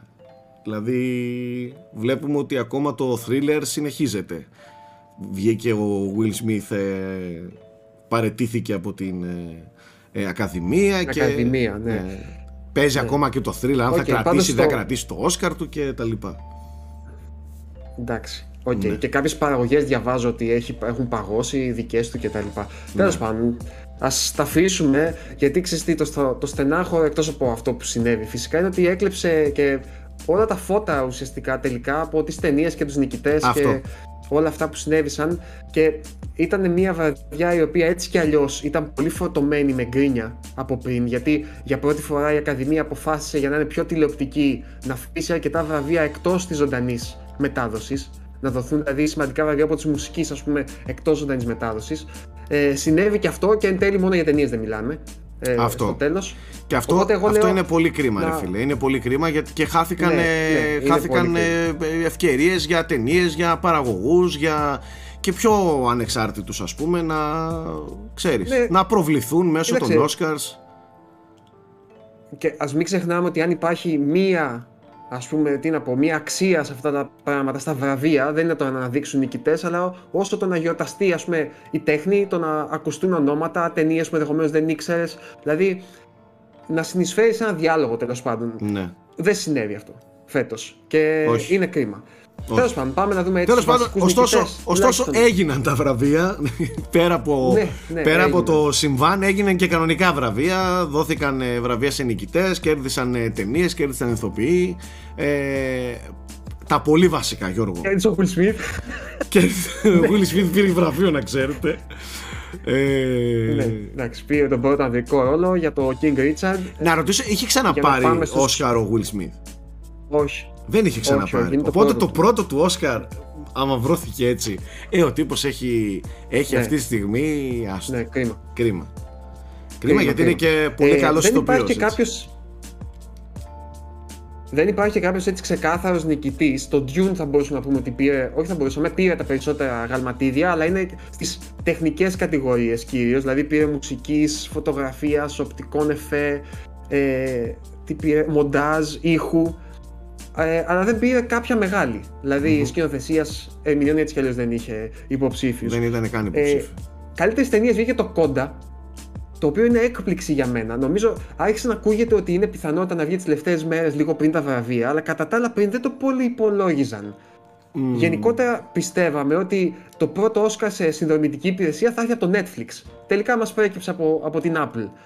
Ε, Δυστυχώς δεν το έχω δει το Κόντα. Ούτε ο εγώ. Αντώνης το είχε δει και θα μπορούσε. Έχει γράψει και κείμενο. Και θα του μπορούσε άρεσε να μας πολύ. μιλήσει τώρα, Έχει γράψει ρε και κείμενο γάμο στο το, ναι. site. Ναι, Την επόμενη κρίμα που φορά, δεν είναι την μαζί επόμενη. μας. Γενικά, δυστυχώς παιδιά, δεν, δεν έχω έτσι πολλές σκέψεις για τις ταινίες γιατί φέτος, συν το ότι είμαι πατέρας, συν όλα αυτά που συμβαίνουν στο gaming που είναι ατελείωτα φέτος, δεν έχ- έχουν πάει πίσω, δηλαδή αρκετά πράγματα δεν τα έχω δει. Ε, θα πούμε όμως τους νικητές, Σκηνοθεσίας πήρε Jane Campion για το Power of the Dog, το οποίο δεν πήρε τίποτα άλλο όμως, νομίζω. Και αυτό νομίζω δεν έχει ξαναγίνει. Ναι. Δηλαδή να πάρει μια ταινία καλύτερη Μεγάλο σκηνοθεσίας βραβείο και τίποτα να μην άλλο. έχει πάρει και τίποτα άλλο. Ναι. Ναι, ναι. Ναι, ναι, ναι. Ισχύει. Ε, είχαμε καλύτερη ε, διεθνή ταινία, ας πούμε το Drive My Car. Είχαμε στις ρόλους η Jessica Chastain πήρε το πρώτο γυναικείο. Είχαμε το Β' ανδρικό που είναι του Κόντα ε, ο Troy Kotsur, ο οποίος νομίζω ότι είναι και κοφός. Α, ναι. Ε, είναι. Είχε μια ιδιαιτερότητα. Αυτό νομίζω είναι στα αλήθεια κοφός. Ναι, ναι, ναι. Ε, Ισχύει. Και το Β γυναικείο πήγε στο West Side Story, στην Ariana DeBose. Ε, αυτά είναι τα βασικά. Το Dune είπαμε σάρωσε στα τέτοια. Ε, animation πήρε το Encanto. Για το Ναι. οποίο έχω κάποιες ενστάσεις, αν και δεν έχω δει το Flea, το οποίο έχω ακούσει πάρα πολύ καλά λόγια. Γενικά έχω μια αίσθηση ότι η Ακαδημία αντιμετωπίζει ακόμα το, το animation ως μια παιδική κατηγορία και πάει και δίνει στις παιδικές ταινίες ας πούμε τα, τα βραβεία. Τέλος πάντων, ε, Ισχύει αυτά αυτό. Ισχύει εν αυτό που ολίγοις. λες. Και το Encanto το έχω δει και δεν, εμένα δεν μου αρέσει καθόλου. Καθόλου. Α, όμως. Ok, ok. Το έχω δει με τη Ραφαέλ, αυτά τα βλέπουμε όλα εμείς. Ε, δεν μου άρεσε καθόλου το συγκεκριμένο. Και γενικά μου αρέσουν πάρα πολύ αυτού του είδους οι ταινίες. Η συγκεκριμένη δεν μου άρεσε καθόλου. Δεν είχε. Δεν βρήκα κάτι. Οκ. Ενώ στο- Ναι. μετά θα μιλήσουμε για το Turning Red που βρήκα πολλά. Ναι, πάντως είναι μια μεγάλη επιτυχία φέτος το παιδικό animation το Encanto και τα τραγούδια του έχουν πάει πολύ καλά. αυτό ξέρεις, ναι, αυτό έχει ναι. κάνει έτσι Αυτό ένα ναι. μικρό hit. Αυτό ναι. Ναι. ναι. Οκ. Αυτά από τα Oscar. Εγώ δεν έχω κάτι άλλο να προσθέσω ιδιαίτερο. Ε, δεν ξέρω αν εσύ θες να πεις κάτι. Όχι, Σάκη. εγώ ε, θα πω ότι σαν show πάντα ε, έχουν χάσει πάρα πολύ την αίγλη τους ε, πόσο μάλλον Ναι. όταν συμβαίνουν και τέτοια περιστατικά πάνω και ακούγονται για τέτοια περιστατικά τα Oscars είναι ακόμα πιο ξενέρωτο ρε παιδί μου για κάποιον που τα παρακολουθεί ε, το μόνο χρήσιμο που, που βρίσκω εγώ ε, στα Oscars είναι λίστα από ταινίες που αξίζει να προσέξεις και τις μαζεύεις και λες αυτές πρέπει να, να τις δω. Ε, αυτό, αυτό είναι, είναι ένα χρήσιμο. Ωστόσο και το κουμπώνω έτσι όμορφα εδώ πέρα να πω ότι το Συνόμπο στηρίζει την, ε, την εκπομπή, το frame rate και θέλω να μιλήσω για την κατηγορία με τις οσκαρικές ταινίες που έχει το Συνόμπο. Και τι εννοώ οσκαρικές ταινίες. Έχει μια ε, κατηγορία φανταστική, χρήσιμη, πάρα πολύ χρήσιμη, για εμένα που πάντα ανέκαθεν είχα ένα σκάλωμα να πω ότι θέλω να δω ποιες είναι, οι- να δω τις οσκαρικές ταινίες και να δώσω εγώ το Όσκαρ στο δικό μου το μυαλό. Ε, έχει λοιπόν μια κατηγορία το, το Σινόμπο με, με ταινίες που έχουν είτε βραβευτεί με Όσκαρ είτε ήταν υποψήφιες για Όσκαρ. Έχει πάρα πολλές, δεκάδες ε, ταινίες. Πολύ μεγάλες ταινίες, μεγάλες παραγωγές, αλλά και μικρότερες παραγωγές, πάλι όμως ε, έτοιμες ε, για Όσκαρ ή έχουν πάρει Όσκαρ. Εγώ, ας πούμε, έχω ξεχωρίσει εδώ στη λίστα το Moonlight που πήρε Oscar καλύτερης ταινίας. Ε, ε, έχει μέσα του Λάνθιμου τις ταινίες από Dogtooth, τον Γινόδοντα, έχει Lobster. Έχει μια ταινιάρα που την προτείνανε επιφύλακτα το Manchester by the Sea που ταιριάζει πολύ με την επικαιρότητα. Το προτείνω και αυτό ε, να τσεκάρετε. Και γενικά έχει ένα σκασμό ρε παιδί μου από, από ταινίες μέσα. Το Parasite που και αυτό ήταν ε, σάρωσε στα Όσκαρ ναι, πριν ναι. λίγα χρόνια. Ε, ρίξτε μια ματιά λοιπόν, αν έχετε συνόμπο, πηγαίνετε στην κατηγορία ε, Οσκαρικές ταινίες και έχει ένα σκασμό από πράγματα να δείτε, πάρα πολύ χρήσιμο. Ε, και πάμε... Παλιότερες κιόλας, έτσι, όχι μόνο ναι, όχι, όχι, όχι, όχι, το, όχι, όχι, έχει Οσκαρικές ταινίες γενικά. Ε, γενικά και ψαγμένες και ωραίες ταινίες, οπότε δεν υπάρχει περίπτωση να μην βρείτε κάτι πολύ, πολύ ενδιαφέρον ε, εκεί πέρα μέσα. Ε, τώρα βλέπω ας πούμε The Imitation Game, ταινιάρα Πάρα πολλές, πάρα πολλές. Τέλος πάντων, ε, πάμε λίγο σε αυτά που είδαμε. Εγώ είδα. Ε, ξέρεις τι, θέλω να. Ναι. Περίμενε λίγο, θέλω να κάνω μια παρένθεση πριν ξεκινήσουμε. Ναι, ναι. Ε, να πούμε ότι δεν, δεν αγνοούμε το Halo. Ε, περιμένουμε να το δει λίγο και ο Σάκης για να το συζητήσουμε ναι. ολοκληρωμένα. Μιας και λείπει και ο Κούλης ο οποίος έγραψε το review για το πρώτο επεισόδιο. Εγώ έχω δει τα δύο πρώτα. Αφήνουμε αυτή τη συζήτηση να, να περάσουν και κάποια επεισόδια ακόμα, να μπούμε έτσι λίγο στο ψητό για να τα συζητήσουμε πιο ολοκληρωμένα. Ε, και το δεύτερο που θέλω να πω είναι για το Moon Knight, το οποίο δεν το έχω δει εγώ δυστυχώς ακόμα. Ο Κούλης το είδε και αυτό. Ε, το οποίο είναι η, η μεγάλη ας πούμε, παραγωγή της Marvel για αυτό το μήνα με τον Oscar Isaac. Εμένα μου αρέσουν πολύ οι σκηνοθέτες που είναι από πίσω, το δημιουργικό team. Δεν το έχω δει δυστυχώς ακόμα και αυτό επιφυλασσόμαστε για την επόμενη φορά. Εμείς θα πάμε στα λίγο παλιότερα, αλλά εντάξει, για μας είναι ακόμα ναι. επικαιρότητα, μιας και δεν το συζητήσαμε ποτέ ναι. ζωντανά. Εγώ έγραψα το review. Ε, ο Σάκης το είδε σχετικά πρόσφατα τώρα που πήγε στην Αθήνα. Μιλάμε για τον Batman. Οπότε θέλω να ακούσω την άποψή σου. Λοιπόν, πρώτα απ' όλα θα σου περιγράψω την εμπειρία μου ε, πώς είδα τον Batman. Το Batman το είδαμε από αυτές τις ε, ε, γαμάτα, αυτά τα γαμάτα σκηνικά που λες ρε μαλάκες πάμε να δούμε μια ταινία έτσι βραδινή, προβολή κτλ. Και θεωρώ ότι το Batman έτσι πως είναι το Batman, το ίδιο το Batman, αυτό το Batman ε, θεωρώ ότι δεν υπάρχει καλύτερη ώρα από την πολύ πολύ βραδινή προβολή. Πήγαμε σε προβολή 11 και 45 στην Αθήνα ε, και ήμασταν σε μια τεράστια αίθουσα ολομόναχη. Σχεδόν ολομόναχη, έχει κανένα δύο παρέες ακόμα. Το απολαύσαμε full. Καλά, ο Αναστάσης κοιμόταν από το πρώτο δεκάλεπτο. Ε, αλλά οι υπόλοιποι το, το απολαύσαμε full. Οπότε και μάλιστα όταν πήγαμε στην Αθήνα έχει και βροχερό καιρό και πολύ κρύο. Oh, εντάξει. Κατάλαβες, οπότε okay. ήμασταν πολύ, πολύ μέσα στο ναι, mood ρε φίλε.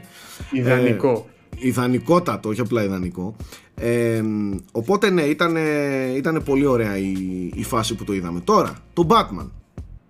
Ε, εγώ, όπως έχω αναφέρει πολλές φορές στο παρελθόν, αν υπάρχει έτσι κάτι που είμαι κοντά σε υπερήρωα ας πούμε, είναι ο Batman. Είναι το σύμπαν του Batman.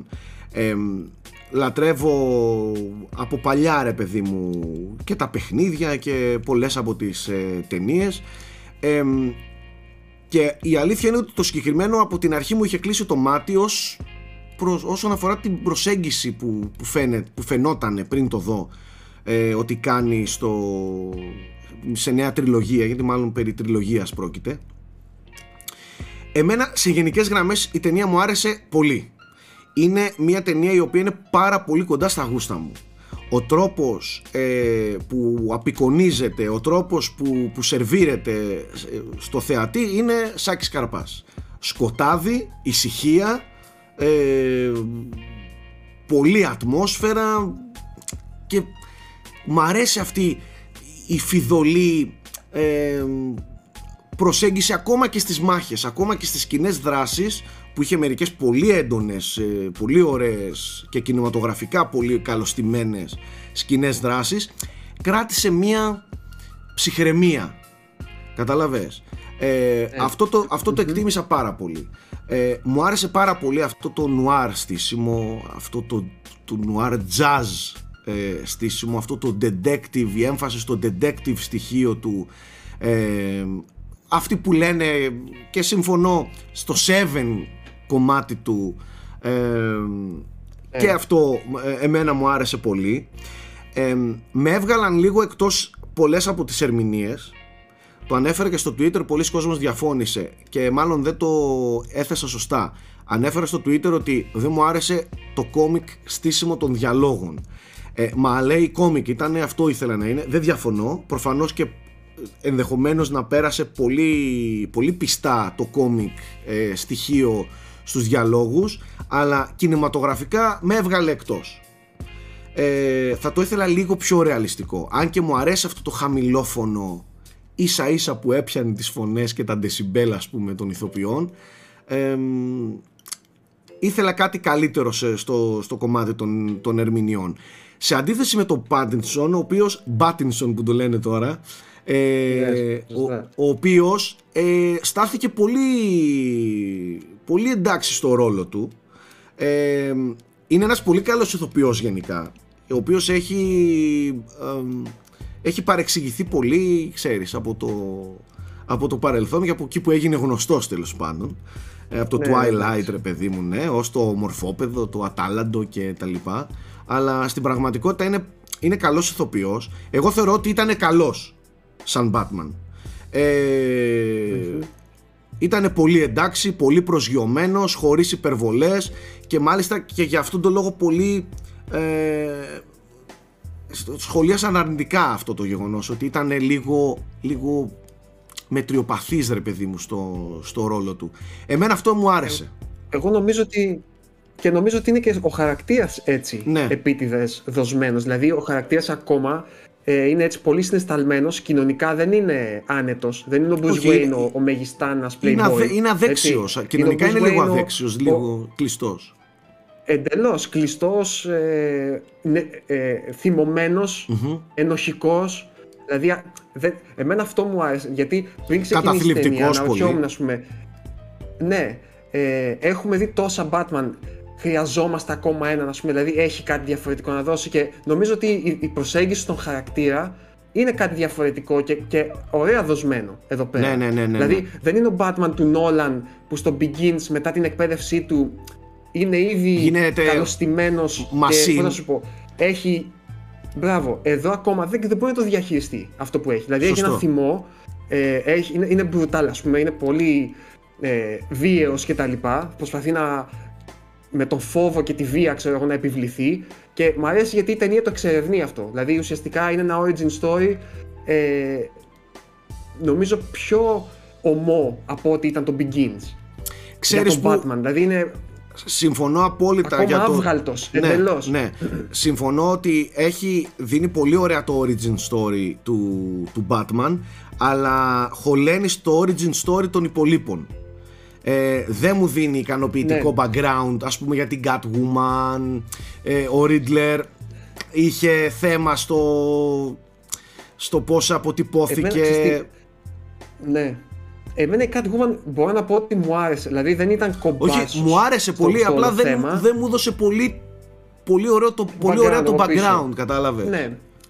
Οκ. Μου την Να έβαλε το λίγο δέχομαι αυτό. απότομα μέσα. Συμφωνώ απόλυτα. Ναι. Ναι. Ε, Οκ. Συμφωνώ απόλυτα για το Riddler, ο οποίος θε- θεωρώ ότι έχει καλές προθέσεις, δηλαδή αφηγηματικά και θεματικά. Καταλαβαίνω τι θέλει να κάνει με το Riddler και να τον φέρει ας πούμε, αντιμέτωπο με τον Batman και να τον κάνει να σκεφτεί και ότι δεν διαφέρουν και πάρα πολύ τελικά όταν Ναι. φτάνουν εκεί πέρα στο σημείο στο τέλος. Αλλά ε, Εντάξει, και αυτό που θέλει πρακτικά είναι να τον, εκτελεστικά, δηλαδή, να τον τραβήξει μαζί του, έτσι. Δηλαδή στο μπάτο. Ναι, αυτό ναι. θέλει να κάνει. Ναι, ναι, δεν θέλω να, να, να δώσω spoiler τώρα παραπάνω, Όχι, γιατί όχι. μπορεί να μην έχουν δει ακόμα, αλλά ε, δεν μου άρεσε όμως η, αυτό που λέμε moment to moment γραφή του. Δηλαδή, ε, ούτε τα τεχνάσματα που κάνει μου φάνηκαν ιδιαίτερα έξυπνα, ούτε η γρήφη που του ζητάει που ο, ο Batman τους λύνει απευθείας. Δηλαδή, είναι σαν το... Τι να σου πω τώρα. Του Αυτό- ρωτάει, όλοι ψάχνουν και ο Batman Αυτό, έχει τη λύση αυτό, κατευθείαν. ήθελα, αυτό ήθελα να ρωτήσω, να, να, να επισημάνω. Ο, σε κάποια φάση προσπαθούν, ξέρω εγώ, να, να βρούνε, να αποκρυπτογραφήσουν και ακούγεται ο Batman χαλαρός από πίσω και δίνει τις απαντήσεις. Ε, αυτό, ε, αυτό, ε, αυτό. Καταλαβες. δώσε Ναι. μου λίγο εκεί, ξέρεις. Μπράβο, και δεν σε αφήνει ποτέ να, να, να δημιουργηθεί όντως μυστήριο, να το ψάξει κάπως, να αναρωθείς κι ναι, εσύ. ναι, ναι, ναι. Δηλαδή η ταινία δεν αφήνει να αναπνεύσει αυτό το κομμάτι. Ε, Συν του ότι νομίζω ότι εμπνέεται από ταινίες που είναι πολύ καλύτερες από αυτό. Δηλαδή όπως το Seven, ακόμα και το Saw έχει στοιχεία από το Saw, ας πούμε, σε ένα σημείο, ε, το οποίο πάλι φαίνεται έτσι λίγο βιαστικό και, και, και φαίνεται βασικά ότι δεν έχει την ελευθερία να το τραβήξει όπως θα το τραβούσε το Saw για να είναι όντως αποτελεσματικό και σοκαριστικό. όπως Όχι, θα δεν έπρεπε. μπορούσε. Τέλος δεν πάντων. μπορούσε. Δεν Ναι, μπορούσε. ναι. Ε, σε Ε, γενικές γραμμές όμως Γιώργο, ε, καλά δεν μιλάω τώρα για τη φανταστική ε, κινηματογράφηση, η φωτογραφία του είναι υπέροχη, η μουσική ε, ακόμα πιο υπέροχη ε, και το φινάλε του εμένα μου άρεσε πολύ. Υπήρχαν κανένα δυο σκηνές, το συζητούσαμε και πριν, που, και, που σε βγάζανε αρκετά ε, εκτός. Ε, Ναι, είχε κάτι. Φαινόταν λίγο Επειδή έντονο όλο σαν... το υπόλοιπο είναι άψογο, έτσι. Γι' αυτό. Ναι, ναι, γι' όλο αυτό, το γι' υπόλοιπο αυτό. είναι άψογο και έχει μια-δυο σκηνέ που κάπως έτσι φαίνονται. Γι' αυτό, αλλά, κράτησε σε πολύ γενικές ωραία το γραμμές ύφος. Θα έλεγα ότι είναι. Συγγνώμη που σε διέκοψα, θα έλεγα ότι είναι πολύ καλά θεμέλια. Α μην ξεχνάμε ότι και το Begins δεν ήταν η τέλεια ταινία. Ε, αλλά θεωρώ ότι όπως και το Begins έχει χτίσει έναν πολύ ο- ενδιαφέρον χαρακτήρα στον Batman και αναμένω στο δεύτερο τώρα που θα έχει, είναι πάλι με τον Joker λογικά έτσι όπως το, το, το πλασάρουν αυτή τη στιγμή ε, μακάρι να κάνει το ίδιο ξεπέταγμα που έκανε τον Dark Knight. Πόσο, πόσο ωραίο το, Και- το Arkham Asylum στο τέλος και πόσο, πόσα Δεν μου λες vibes είδες την μου... κομμένη σκηνή. Την είδα, την είδα, την είδα. ε, και εκεί πολύ έτσι ομά και αειδιαστικά και ρεαλιστικά έτσι Αυτό σου δοσμένος λέω ο, ότι- ο, Ba- ότι- ο Joker. Α, Ότι, ότι αυτό θεωρώ ότι είναι, είναι πιο, πιο όριμο ε, concept Batman από αυτά που έχουμε συνηθίσει. Ε, και... είναι, είναι ελάχιστα super hero βασικά έτσι ελάχιστα super ναι, hero. ναι, ναι, ναι. Ισχύει, ισχύει. Είναι απλά ένα, ένας αλόκοτος detective. Ναι, και Να είναι επίσης. super- super μπάτσος. Υπήρχε λίγο θολωμένη η γραμμή ε, μεταξύ Bruce Wayne και Batman. Δηλαδή, πολλές φορές δεν ήξερα Ναι. τι από τα δύο βλέπω. Ποιον από τους δύο χαρακτήρες ε, βλέπω. Αυτό λίγο με μπέρδευε σε κάποια σημεία. Ναι. Θεωρώ ότι θα Γιατί- ξεδιαλύνει περισσότερο στη δεύτερη ταινία. Που, που πλέον έχει και αποκτήσει ξέρεις και τη γνώση. Νομίζω ας πούμε. ότι αυτή η ταινία ήταν επικεντρωμένη πολύ στον Batman. Είχαμε καιρό να δούμε ταινία που επικεντρώνεται στον Batman. Συνήθω επικεντρώνεται στους, Στους εχθρούς κακούς, του, ρε στους παιδί μου. villain, ναι. Οπότε, ναι, ναι, ναι. Α πούμε το Dark Knight είναι ταινία του Joker, δεν είναι ταινία του Batman. Ε, οπότε και εδώ πέρα τώρα περιμένω να δω πώς θα είναι στο δεύτερο. Και πήγε πολύ καλά εμπορικά, οπότε δεν τίθεται θέμα του να διακοπεί. Ετοιμάζουν και σειρά εντωμεταξύ με τον Πιγκουίνο, ο Ναι. οποίος είναι πολύ υπανάπτυκτος, η αλήθεια είναι. Ενώ Εντελώς. κάνει φιλότιμες προσπάθειες ο, ο Colin Farrell. Εντελώς. Ε, ναι. Για να δούμε. Ε, ε, μια σειρά ετοιμάζεται στο, στο Gotham. Να δούμε πώς θα είναι με τον Πιγκουίνο. Πάντως χτίζουν ένα σύμπαν ολόκληρο γύρω από αυτό το, το στυλ, το οποίο φαίνεται αλλά, ενδιαφέρον. αλλά τα, τα σχόλια ότι θα είναι τραγωδία, θα είναι με ντροπή του, του σύμπαντος ο Πάτινσον και τα λοιπά. Όλα αυτά πετάχτηκαν στον κάλαθο των αχρήστων. Η ταινία είναι αξιοπρεπέστατη. Ε, Ναι. θεωρώ δηλαδή ότι ακόμα και, στους, και τους φανατικούς haters ε, της ταινίας πριν κυκλοφορήσει επειδή θα ήταν έτσι και θα ήταν αλλιώς ακόμα και αυτούς τους προβλημάτισε η ταινία αυτή Ισχύει. Ε, συμφωνώ και εγώ θα έλεγα ότι το ίδιο οι haters, το ίδιο και οι, οι πο- τα πολύ ένθερμα σχόλια ας πούμε, μου φαίνονται υπερβολικά. ναι, ναι, ναι, Εγώ ναι, προσωπικά το βρήκα καλό μέχρι εκεί, αλλά πολύ ενδιαφέρον ξεκίνημα. Ναι, ναι, ναι, ναι, δηλαδή ισχύει. πάμε για κάτι ακόμα καλύτερο πιστεύω τώρα. ισχύει. Αυτά Ε, για τον Batman. Είδα και μια άλλη Ε, ταινία. θες να μας πεις για το στο Turning κινηματο- Red? Ναι, εγώ εντωμεταξύ τώρα πήρα σειρά, είχα καιρό να βγω σε σινεμά και πήρα σβάρνα τις αίθουσες. Πήγα για πρώτη φορά την κόρη μου ε, σε κινηματογραφική αίθουσα. Και φυσικά δεν γινόταν να μην δεν δούμε animation ταινία και πήγαμε, είδαμε το Turning Red. Τι το ήθελα και το είδα με τη Ραφαέλα, η οποία είναι σε αυτήν ακριβώς τη φάση της ζωής της σιγά σιγά. Είμαστε σε αυτή την προεφηβεία. Έτσι, δηλαδή Ναι, ναι, διανύουμε ναι, το ενδέκατο έτος ε, της ηλικίας Οκ. μας οπότε είμαστε κοντά δηλαδή εγώ αυτά που βλέπω στην ταινία μέσα τα ψιλο μυρίζομαι σιγά σιγά στο σπίτι μου μέσα ας πούμε ε, το Turning Red λέει μια μια ιστορία ε, που πάνω κάτω όλοι οι γονείς κάποια στιγμή θα βιώσουν. Έτσι. Ε, εμένα μου κάνει εντύπωση που ακόμα μια φορά ε, είδα μια ταινία που περισσότερο μιλάει σε εμένα τον γονιό και λιγότερο στο παιδί. Το παιδί βλέπει μια ταινία ας πούμε δράσης ε, και φανταστική ας πούμε τεχνικά υπέροχο ας πούμε το, το Turning Red ε, τους γονιούς λίγο τους ταρακουνάει σε πολύ μεγάλο βαθμό. Και το μήνυμα που περνάει ακόμα μια φορά είναι, είναι πάρα πάρα πολύ χρήσιμο ε, για τη μετέπειτα πορεία ας πούμε της σχέσης σου με το, με το παιδί σου. Ε, δεν ξεφεύγει ε, από κάποια κλισέ πράγματα.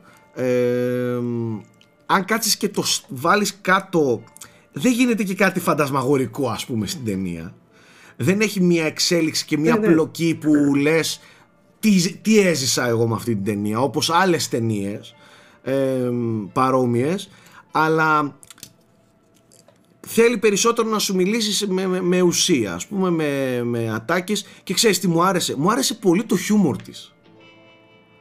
Δηλαδή και πρόσεξε. Ε, δεν είναι πολύ πετυχημένο το animation που χρησιμοποίησαν που είναι έτσι εμπνευσμένο από άνιμε με τις υπερβολικές εκφράσεις, τις απότομες αλλαγές της εκφράσεις. Ναι, ναι, ναι, ναι. ναι. τέριαζε πολύ στο, στο ναι. στυλ της εφηβείας, ξέρεις, και των έντονων συναισθημάτων και Πάρα πολύ και πρόσεξε τώρα, την, την ταινία την είδα γιατί δεν είχαμε και άλλη επιλογή, έπαιζε μόνο μεταγλωτισμένη, την είδα μεταγλωτισμένη στα ελληνικά, που και στα ελληνικά, για έναν παράξενο λόγο, είχα χρόνια να ακούσω καλή μεταγλώτηση ελληνική.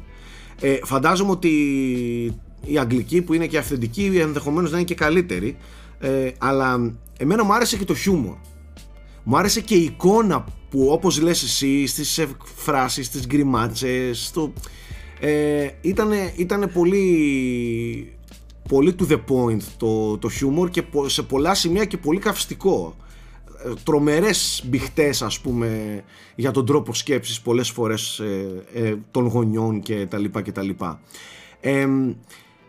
την προτείνω να τη δείτε αν έχετε λίγο μεγάλα παιδιά.